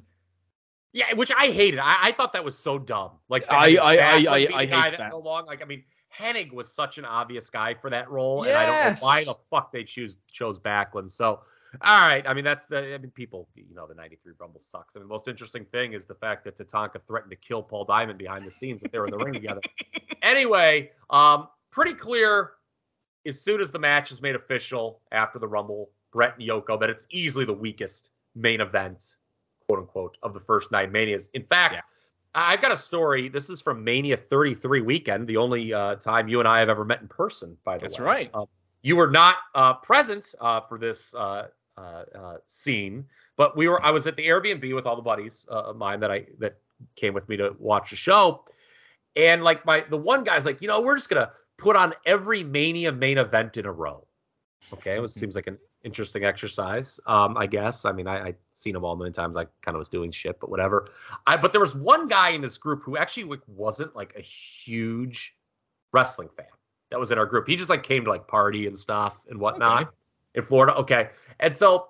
Uh, but I, and the only thing I remember from all these Mania main events being shown and like just having them on in, in the house was this guy who wasn't a huge fan. When we got to WrestleMania nine, he remarked, "Oh, is this when wrestling got kind of bad?"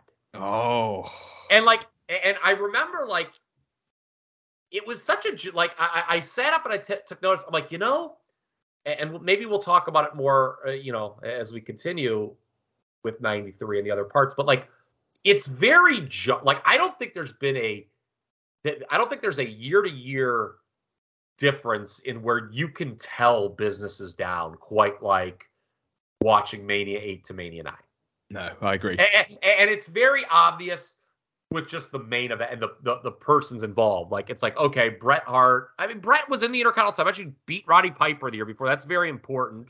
But you know, um, I you have a lot to say. I, I know about this. Yeah, it's it's it's. I feel, as we'll get to, I think that, and it ties into how they actually get to this match, which is obviously, like you say, the direct champion versus the Rumble winner, being like the machination to get this match together. Yeah, And- it's it's not enough. First It's time not out. enough. First time out, it's so clear it's not enough to make a compelling Mania main event. Just All by it having is, champion yeah. versus Rumble winner. it's just a way to get two people who are on complete different paths linked in together. And it really needs okay, so what now? How does it happen? How do we get to that point? And the, and the lack of reasoning behind it happening, which pretty much goes all the way through to like the big angle, the one big angle they do. He's just the number one contender who's beaten everybody. It really hurts this. In the same way, we talked about how Luger and Perfect limps along on the initial premise and little else Mm-hmm, mm-hmm. this is the same. Bret after after the Rumble itself, when Yoko's won, Bret does this promo where it's almost like blowing it off for now. It's like, yeah, um, yeah, I'll deal with Yokozuna closer to WrestleMania. Um, but you know, I'm I'm taking this one day at a time and focusing on my next challenger. It's like, well, that's pretty compelling. you know what I mean? Like, Yeah. boy, let me let me order it now. You know, I want to get everybody in for this. Um, and, and then in the follow up promos, you, you, you basically the theme of it is they must have decided we're going to do the video of respect by Aretha Franklin, and mm. everything is going to be about that because Bret harps on repeatedly about how Yokozuna doesn't respect him and how he's the underdog at WrestleMania, which is quite, you know, a lot to take away from from the the limited interaction, the limited time Yokozuna had actually, yeah, you know, given to Bret at this point. And it's it's again and again, it's very repetitive, and it's a very hard dynamic. Like we said, and this is what led to that Bret Savage idea. When you got an unestablished champion against an unestablished challenger on top, it that's really hard, man, because they both need credit at the same time. And if you're looking to draw, it, that's very hard. Yeah, I hate whenever they like really hit you over the head with the champion is an underdog. Yeah. Right? Like that was like the big Kofi Kingston thing during that run, right? Like, oh, you know, he could just it, it like with a baby face doesn't work. Like it's funny, like Hogan you know, even when he was against like the big mo, like even like the Andre the Giant match at WrestleMania 3, it's like, okay, it was presented like this is Hulk Hogan's toughest challenge, but he was not presented as this like overwhelming underdog. No. You know, I mean, okay, like maybe Bobby Heenan would like cut a promo saying, you know, in Las Vegas, they are betting on Andre the Giant. Yeah, that's but acceptable. Like, but that's but that's what Bobby Heenan should say. Yeah. But like, but the promotion isn't telling you that Hogan is this like huge underdog who you know no one thinks is going to win. The yeah, whole cause... thing with the whole thing with Hogan was, oh, he always wins, and you know, okay, man, this is it's tough for me to see how Hulk's going to beat Andre, but I God, Hulk always does it. Like here, Bret was just like, yeah, I know no one really believes I'm going to win, and then of course it's made worse by what happened. but, um, you know, it, it just it, it, it didn't work. And another thing, and I brought this up when we first started talking about Yokozuna and whether or not they should have gone the, the xenophobic route with him. You talked earlier here in part one that, okay, it was the WWF packaging, it's what they do. It did kind of give him a character and an identity. But I asked you that question with this match in mind. Yeah. Bret Hart, not American, he's Canadian. Yeah. So he's an odd person to have Yokozuna feud with because you can't hit on the xenophobic nature of the Yokozuna character. It's it's it's it's what they rely on in the build, but the build for this is what they rely on for the build of Yokozuna. He's a threat to America and the great American athletes and stuff like that. And yes. it's like, and even Heenan, Heenan at WrestleMania outright says the guy's Canadian. he, well, because I think the because I think the crowd chants USA and chant he, USA. yeah rips on him. Yeah, yeah, yeah. He chant USA and fucking meanwhile, like Yoko's actually from America and Bret's from Canada, and it's like, wow, this is this is fantastic. What a great dynamic they've built here. But that's it. It's like they. This kind of goes into that kind of sloppy execution thing. You you want to go this route with Yoko because you think that's the heat. When in reality, the heat probably just should have been that he's fucking dangerous. And mm-hmm. and, and to the point you're making about Hogan, you know, in, in wrestling, you know, this star power is what you project it to be as best you can as a promotion. If you are building a guy up to the level of somebody who's a star, that's one thing. If you're building a guy down and he's the yeah, guy yes. people are supposed to get behind, why on earth are people going to buy into that guy? And especially, and that's why it's it's even more crushing when you see what does happen. But that's uh, another podcast for another day.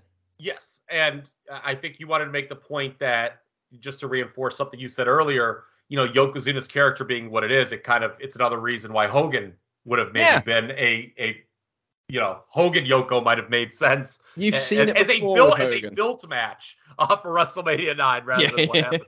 Um, yeah. and you know to the idea of Yokozuna's character and Hogan being such a one on one opponent. To all this point, to all of this, the Jim Duggan Yokozuna mini feud that they do, or is it Yokozuna? Everybody calls him that. Yeah, he does. All of the baby faces seemingly cannot get Yokozuna's name right. By the way, during this time, Fuji period. calls him Yokozuna. Well, Fuji, you never know what the fuck he's gonna say. Okay, but anyway, um, yeah, there's this mini feud they do after Yokozuna's uh, the number one contender, um, with with Duggan, and it's way better than the Bret Hart Yokozuna feud. Like way better. Unbelievable. Um, it's quite frankly Jim Duggan's best work in years. Uh, Like it, it singlet Duggan is the most underrated Duggan. I know he, he, didn't, he now he doesn't get the singlet till he comes back and he's selling the injury after selling the injury. But let's talk about this because this is sort of a forgotten angle. I feel there's a lot of forgotten angles. Yeah. In this period, and this is one of them. And this was something that, you know, again, we talk about how we're, you know, sometimes things you know, really shock us or really disappoint us upon rewatch. This was something that really shocked me in a positive way. So they do an angle where Duggan, who of course is the flag waving patriotic baby face, was, is disgusted by Yokozuna and his ascendancy in the WWF. And he challenges him to a match where he just has to knock him down yeah. to the ground because no one had knocked Yokozuna off his feet yet. Well, they do this match on Superstars, not Raw, but it's on Superstars and Jim Duggan defeats Yokozuna, knocking him to the mat to win. And I, I, thought they did a great. The announcers were great in building this. I think just watching the whole deal was great how it was built. But after the match, Yokozuna attacks Duggan, hits three banzai drops, lays the American flag over Duggan, and hits another banzai drop. Moments later, Duggan taken backstage on a stretcher as he began to cough up blood. Liam, there is nothing else to say other than this is fucking great. And Vince McMahon, sex pest that he is, was in his goddamn element. In oh, homage, uh, in homage to the Eddie Gilbert Bill Watts angle in the WWE. I know that they laid Watts under the Russian flag there. Here it's Duggan being laid under his own flag, but this is the WWF version of that angle, isn't it?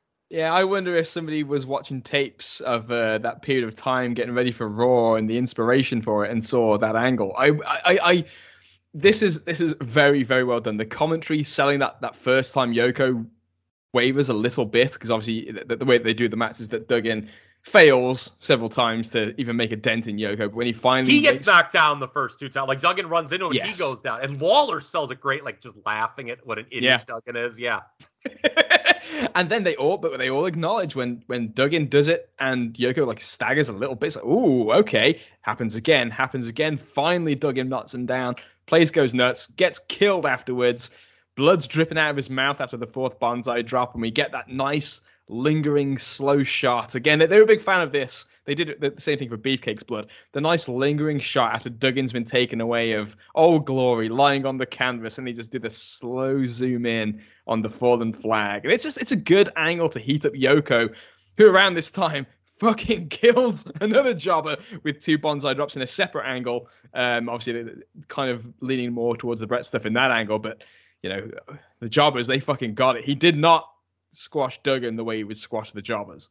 No, no. Um, by the way, I when they lay Duggan, um, you know, whether or they lay the flag over Duggan, I loved the pissed off middle aged white guy they showed the crowd. He looked a little hot by the whole thing. Yeah, he wasn't impressed. Yeah, well, well he, he, looked upset by it. And to that point, believe it or not, Liam, this stunned me. I mean, just when you think you've read it all in the in the newsletters, you come across this stuff. Okay.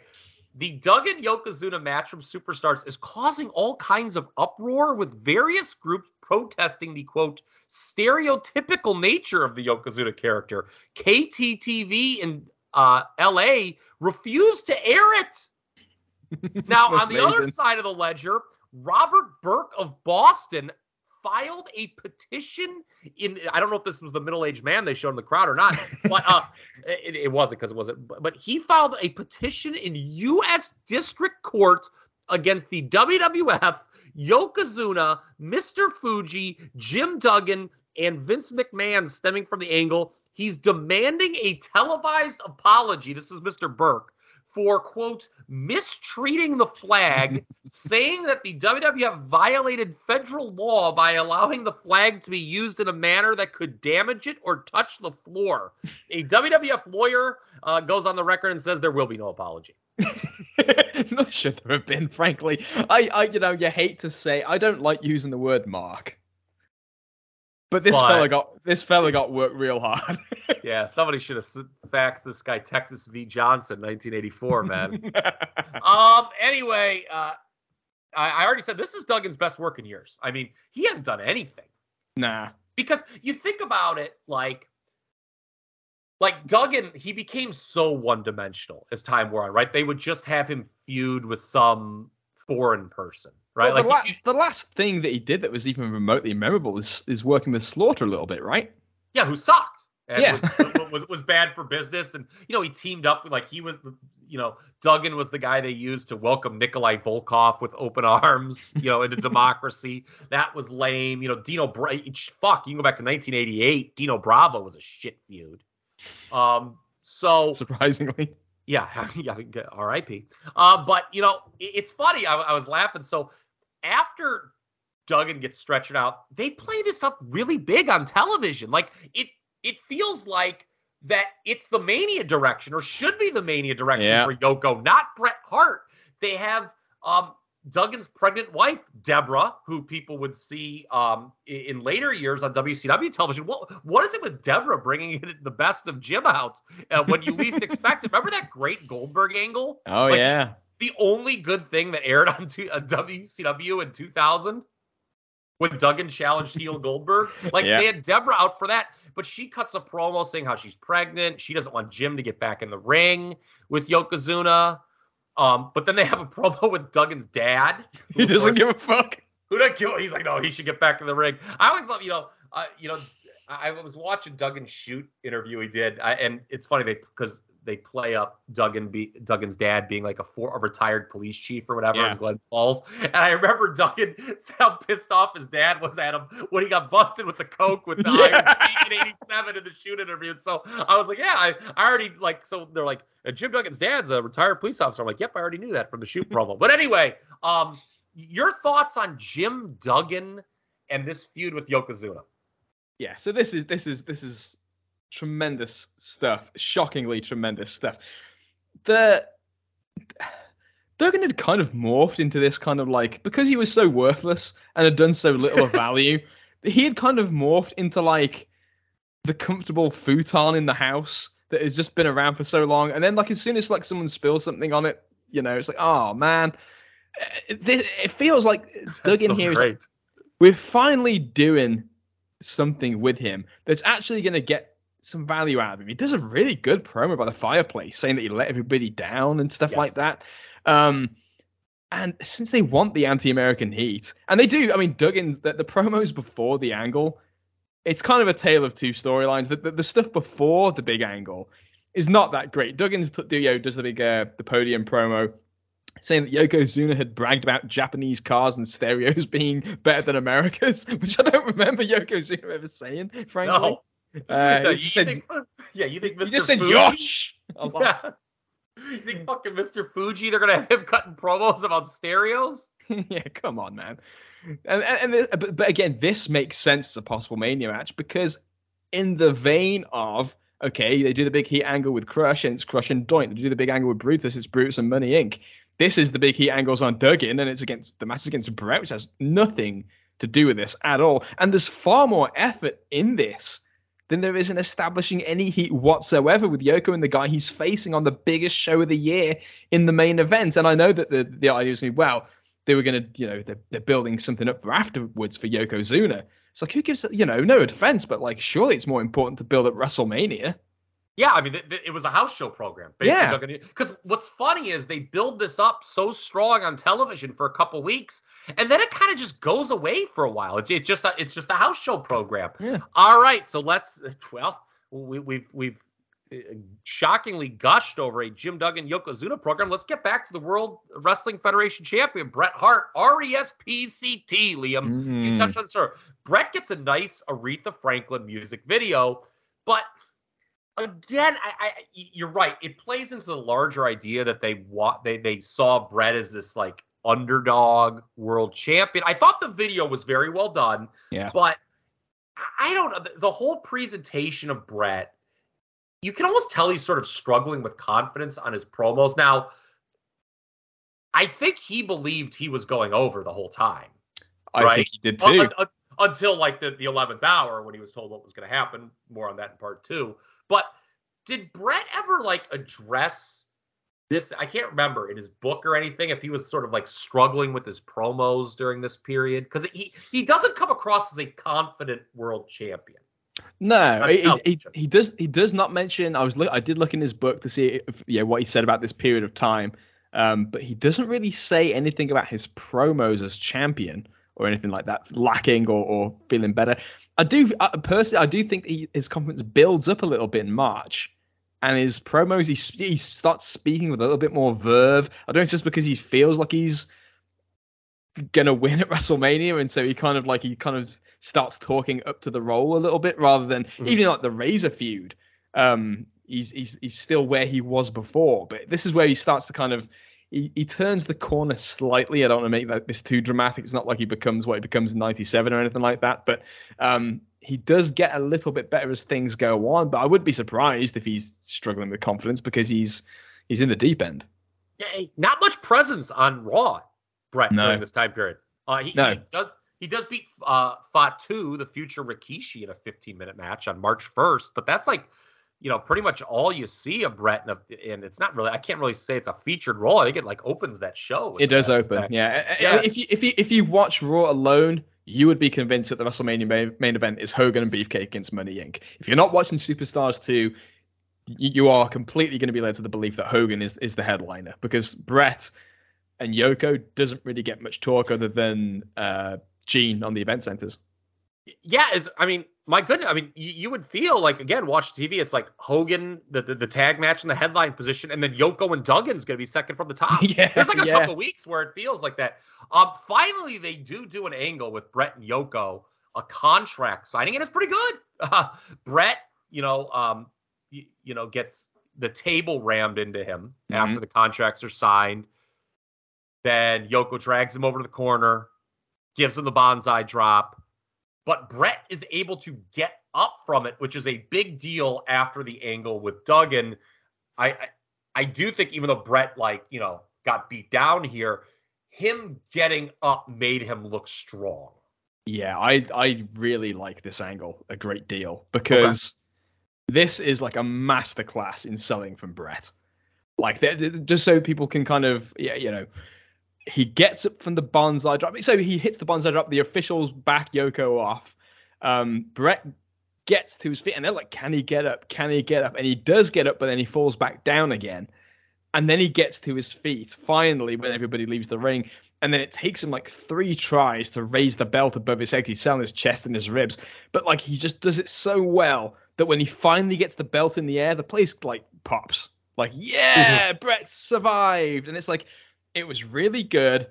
I would have liked Bret to have done a promo to follow up on this, and for this to have gotten more, you know, a little bit more time to to breathe after it happened before we get to you know WrestleMania and maybe one more angle or something like that. There was also a great Bobby Heenan line at the start of this contract signing. Jack Tunney's in there to preside over the uh, the proceedings, and uh, when he gets introduced, we have President Jack Tunney, and there's a series of boos and, and he goes, they love him everywhere he goes. yes.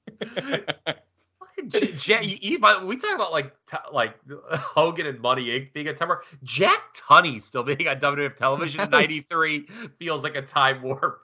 Yeah, there, there, there's somebody who's uh, whose job should have been investigated. But yeah, yeah. so uh, at this point, as you're watching this back, and you're, you're, you're trying to kind of play through, okay, so now now they're kind of starting to kick this into gear.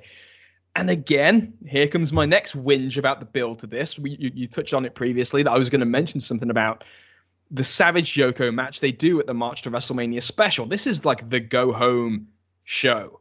Yes. This is like everything, and it's headlined by Yoko and Savage. Yoko wins the match when Fuji trips Savage off the top rope, and Yoko hits a belly to belly, and it's over. So it's not a totally clean win, but it's it's convincing enough. Does the job? Mm-hmm. Okay. After the match, Yoko goes for the banzai drop. And Savage moves. So Yoko just crashes to the ground. And then Savage like knocks him out the ring with a knee lift to the back to get his heat back. And Yoko is like incensed and trying to get at him in the ring when all the officials, you know, kind of fill the scene. And I'm just watching this, like, what in the absolute flying fuck is the point in that? At least after you've done the angle with the contract signing, have Bret be the one when he goes to do the banzai drop to make the save for Savage, and him to be the one to knock Yokozuna out the ring as revenge for what happened. And then Yoko's pissed at Bret. Here come the officials. There we go. That's the go home for WrestleMania. See what happens. Maybe Bret's got a chance. Maybe he shouldn't be the underdog. Maybe we're maybe Bret's the guy. Maybe he can pull the sword out of the stone. No one else has been able to do it, but Bret's got Yoko ring, and look how mad he is. And instead, this just felt like a way to make up to Savage for doing the job, except the job was tainted anyway by Fuji. This was fucking horrible. I hated this. Yeah, it, it, I was shocked that Savage got his heat back against the number one contender. Really, really shocked by that. And yeah, that so like it's it, again, it's kind of like Yoko has heat with somebody else right before Mania, right? Like yeah, he, that's he's it. Against, it's when, when it should be all about Bret and Yoko. So all right,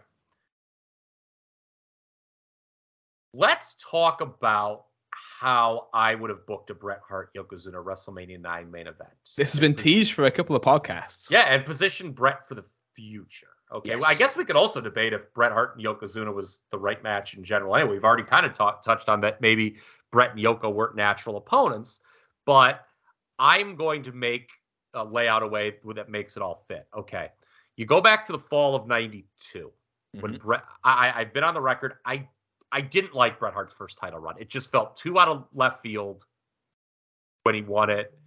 He was not an established, cha- as you've talked about. He's kind of an unestablished champion, and then he, of course, winds up getting you know just neutered at WrestleMania, which hmm. doesn't. th- I think that doesn't help, and we're going to talk a lot about that in part two when we get to it. But I I just, I, I just didn't like the first runs right off the bat. Okay, now for Bret Hart to win the title around that time period, the only way I think it would have worked was if he had beaten a more established Ric Flair. Because remember, Ric Flair was dead as a draw too when Hart beat him. Yeah. Like if if Flair had retained at WrestleMania and Hart had been the first guy to beat him, or if Flair had won the title back really quick after WrestleMania, like we talked about in the '92 series, that's one thing. But but that that wasn't the case. So like Savage is the champion all summer and he's dying on the vine.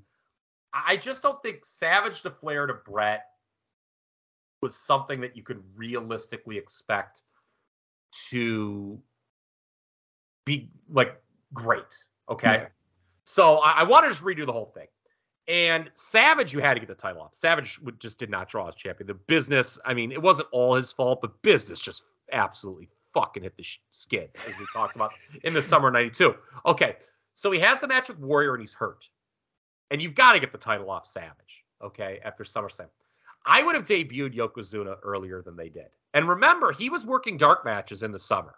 yeah, he was We there. had. So I would have had the injured Savage. I I would have had, I guess, instead of doing Savage Ramon, I would have had him confronted by Yokozuna, and I would have had they would have done a title match shortly after SummerSlam, Savage and Yokozuna, Mhm. and I would have had Yokozuna beat Randy Savage for the title in like a minute, just like an injured Savage, so he's got an out, but I would have had Yokozuna just completely destroy Randy Savage and win the world title.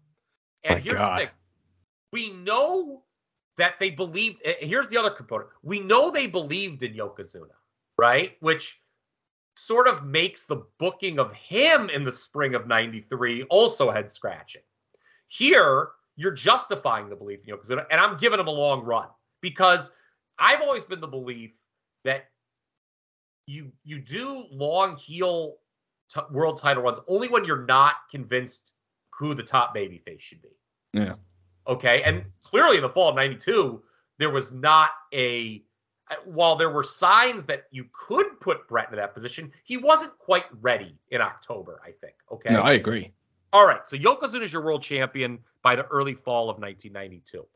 Uh, on the last podcast of 92, I laid out my Survivor Series main event. Okay.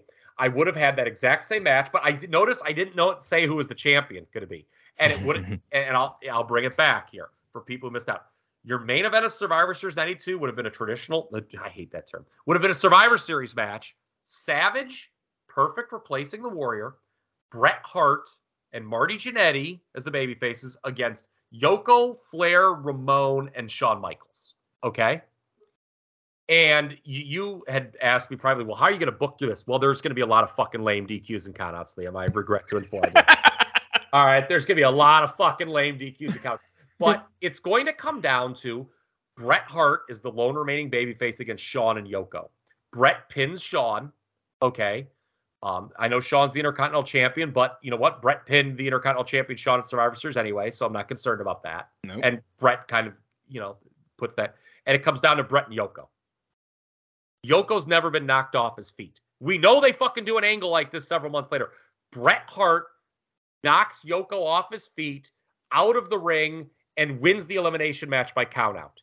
So I'm stealing not only the Duggan feud from the SummerSlam 93 finish, but I think it's okay because Yoko has been built up to this point as this unstoppable monster. And my God, how about this guy? Bret Hart is the one who just knocked him on his ass for the first time. And he has won a pay per view main event where maybe he didn't necessarily come in as the featured babyface, but he, by God, leaves it as the featured babyface. Yeah.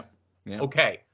Then you've got the Rumble, and they clearly had this idea, and obviously it's stuck for the last 30 years, of the winner of the Rumble challenging for WrestleMania. Okay. To me, that's such a thing. It works better when the babyface wins it anyway, right? Yeah, it does. Well, Bret Hart fucking wins the 93 Rumble then.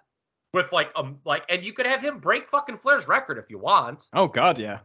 It, it, I mean, you don't have to, but like the whole dynamic of Yoko going into that match is like the overwhelming favorite and just winning in completely dominant fashion sucked. Like, I, I think Bret being a guy who, hey, I knocked Yokozuna off his feet. I want to ch- be the one to challenge the, uh, you know, this guy at WrestleMania, and his only path being winning the Rumble. All Yeah. of a sudden, that match becomes more interesting, Yeah.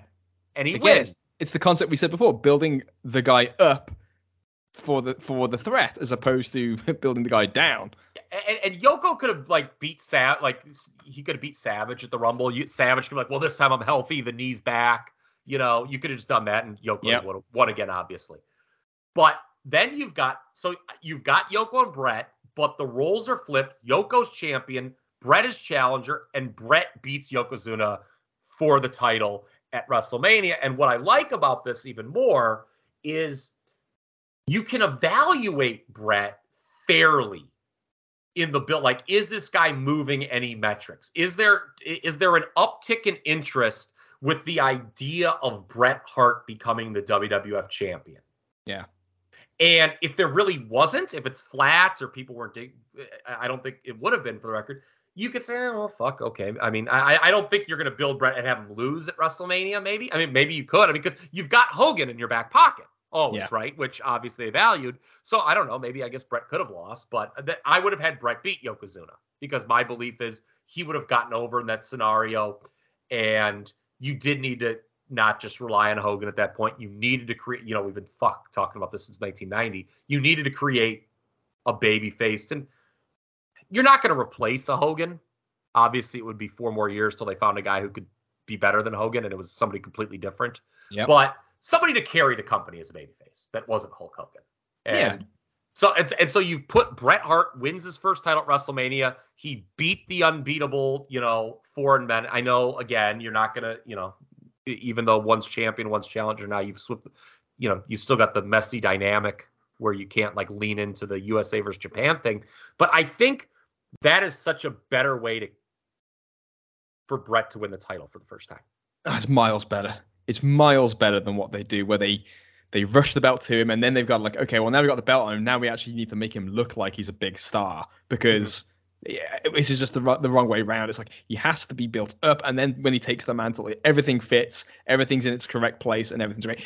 I I love the idea of Yoko as the guy to be, and and him not having to lean on the Japanese thing because it's just like he's Vader, basically. he's just Vader. He's just this unbeatable monster, and who's going to be the guy that can beat him? And it's it turns out Bret's the guy who looks like he can. He goes through hell. He has to he has to win the Rumble to get it, and he does.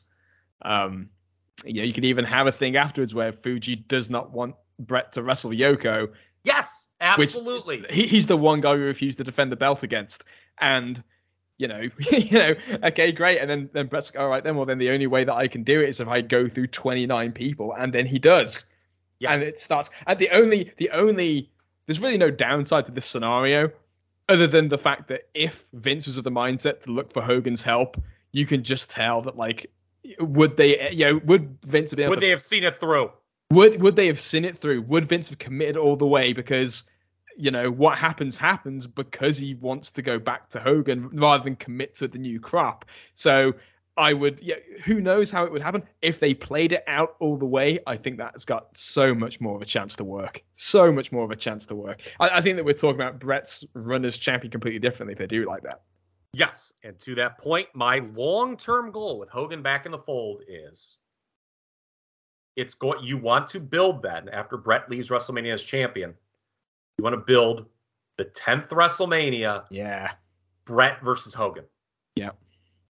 And you know, this time it's different than Hogan Warrior. I, you can do babyface again. You've got a year to see how this plays out and get the dynamic right. Yeah. My view is it's going to be babyface versus babyface again, but it's different this time. Hogan is the challenger, and he would have been a guy who would have come in and made sporadic appearances throughout '93, worked the house shows, you know, kind of been that one B. Okay, um, you know, he he could have done a feud with, he could have done his own feud with Yoko. He could have done his own feud with Giant Gonzalez. Those, those feuds that you talked about, those are you know, again, people are going to roll their eyes and say, oh, that match would fucking suck. Who cares? Okay. I got news for you. 1993, Hulk Hogan's not going to fucking give you a good match, no matter No, no, Okay. no, Gary, I don't give a- Okay. I don't give a fuck if he's in there with fucking 1957 Lou Thesz. Okay. He's not going to give you a good match, folks. So, but he's still, Hulk- and like along the way, this is what I would have done. Bret, to build to a Hogan WrestleMania 10 match, he starts going through maybe some of the past champions. I would have done the Backlund heel turn a year early. Hmm. okay. I would have done Savage turning heel. You, Yeah. I, I cannot believe you leaned into the fucking Terry Funk idea because I did too. I would have had. This is why I want to leave Savage off WrestleMania nine. I would have had him be jealous that Bret Hart wins the title at WrestleMania nine and Savage was left off the card. That would have been my impetus for that feud. Oh, it's beautiful. That's beautiful. and and and Bret he he he beats back, and so Bret as the champion is beating back or beating back is beating guys who have been former champions. He beats a heel turn Backlund. He beats a heel turn Savage. At some point, you probably have him go over Luger, right? Even though Luger Mhm. wasn't really, or, or Luger could Luger could be a Hogan opponent. Lu- You're going to feed Luger to either Bret or Hogan over Yeah, the course of '93, and. and the, the key is here, and boy, are we going to learn this in in part two you don't want to put yourself in a position where you where Hogan is in a position of power and you're fucked. So to me, the, obviously the the problem with doing Bret Hart and Hulk Hogan at WrestleMania 10 and putting Bret Hart over is Hulk Hogan, and we're going to talk about this part. Very clearly, did not want to do that. No. But No. if you have Bret as the champion, okay, and he doesn't like have to beat Hulk Hogan, and Hogan refuses and were to leave, you you could go on your television and be like, well, Hulk Hogan was just too big of a chicken shit to challenge Bret Hart. I guess Bret Hart Bret Hart is such a dominant champion. Hulk Hogan left. I mean, you, you would say it in a WWF way, but you would say it. yeah. Instead, what they did is they put themselves in a position where you neutered Bret, you neutered Yoko, and you had to come crawling back to him. And you want to avoid that. I think my situation, again, yes, I have the benefit of hindsight, whereas they didn't. But to me, I think it makes all the sense in the world. And I don't think it's unrealistic that they could have done it at the time. No, no, it's not unrealistic. The, the, there are moving parts, but yo, Yoko, they do. It's like a taping in like July, July twenty first when they have Kokina, not Yokozuna, mm-hmm. doing like a dry run of of an interview with Gene with Afa as his manager, and so he's around. Yes. He's he's there, and they make the decision at that time. It's like okay, again, it's maybe it's too hindsight in the sense of like you clearly can tell they think the Warrior is going to be the answer, maybe to beat Mhm. Flair. But well, that, was the plan at the time. Yeah. yeah, that was fun time. But it's around it's October, as we said, that that completely falls apart. So even if they were going with the idea of okay, let's get it to Yoko, maybe Yoko's going to work with Warrior. That is like still something they could have like been projecting in their minds before that falls apart, and they decide then, okay, now let's go with Bret because we can't go with Warrior, we don't want to go with Savage. It still could have worked out that way anyway. Yeah, agreed. And then you know Yoko gets the long run that he got anyway, Mhm. but it's not like with the you know the shenanigans of Mania Nine. Brett was built the right way, where he doesn't look like a chump at WrestleMania Nine. And you know if if if Hogan is willing to play ball and stick around, and, and you can placate to him by having him feud with Yoko or Giant Gonzalez or Lex, you can do it, but it's not in a way that's really harming the promotion where you're subservient to Hogan. No, really, in that in that lineup, the only person with long with upside that I would consider potential difference making, big potential, is Lex. Because I think that Lex and Hogan is probably the way to go. Yes. And as we're going to talk about, Luger, well, he doesn't really get over as a heel. He doesn't get over as a babyface either. So I'm like, I, am like the fact that oh, Lex Luger just loses to Hulk Hogan. What happened? I don't really care. To, to be honest with you, again, that's kind of cheating because I, I have the benefit of hindsight. But I mean, I mean, I don't know how anyone with the pulse could have looked, you know, as Luger was, you know, going on in early '93. Like, oh, this this is really working. No, and I mean, then, the thing with the Luger turn in, in the middle of the year is that he's kind of circling the drain as a heel anyway. And boy, are we going to talk about that because there's a oh, point oh, yeah. made. But that's oh my god, it's you know it's only I guess at this point. So we're we're through March. That's only three months from now. But Jesus, does a lot happen, and we're going to talk about all of it in part two. Yes, of this 1993 series, Liam. Part two will cover all of the fallout from WrestleMania 9 through King of the Ring and the end of Hulkamania. Unbelievable. At least for eight and a half years. Yeah. but is there anything you'd like to say before we wrap up here? No, I think that pretty much sums it up. I, I, I love the saga. It's been very fun to look back on the potential WrestleMania 9. I think that's kind of like the one thing I do want to take away because next time we're going to be talking so much about the fallout of, of what happens at WrestleMania 9, the reality of it, what, you know, what happens with Raw, what happens at King of the Ring and the end of Hulkamania. This is probably as good a time as any to say, you know what, WrestleMania 9 didn't have to stink. It didn't. It, it felt like, you know what, because because you and I both came like, the card just does like watching the TV. It's funny. Like we talk about, oh wow, that's better. than I thought, eh, that's worse than I thought. One opinion that did not change for me rewatching this television is that the WrestleMania 9 card sucks. yeah, it stinks. It like, stinks. you're watching, you're like, oh my god, like this is by far like you, you it just it's so obvious to, to the point that I made the story I told about that guy who's not like a hardcore fan saying, oh, this must have been where wrestling had its downturn. It's like so obvious, and I I don't know if it had you know, it was inevitable that WWF was going to hit the skids a little bit because of all the scandals and whatnot, and and Hogan just wasn't what he used to be, and they didn't have that next big star yet. But I think the lesson learned here, and what we've hopefully been able to convey to the listeners, is there were a lot of moving parts in these first three months of 1993, mm-hmm.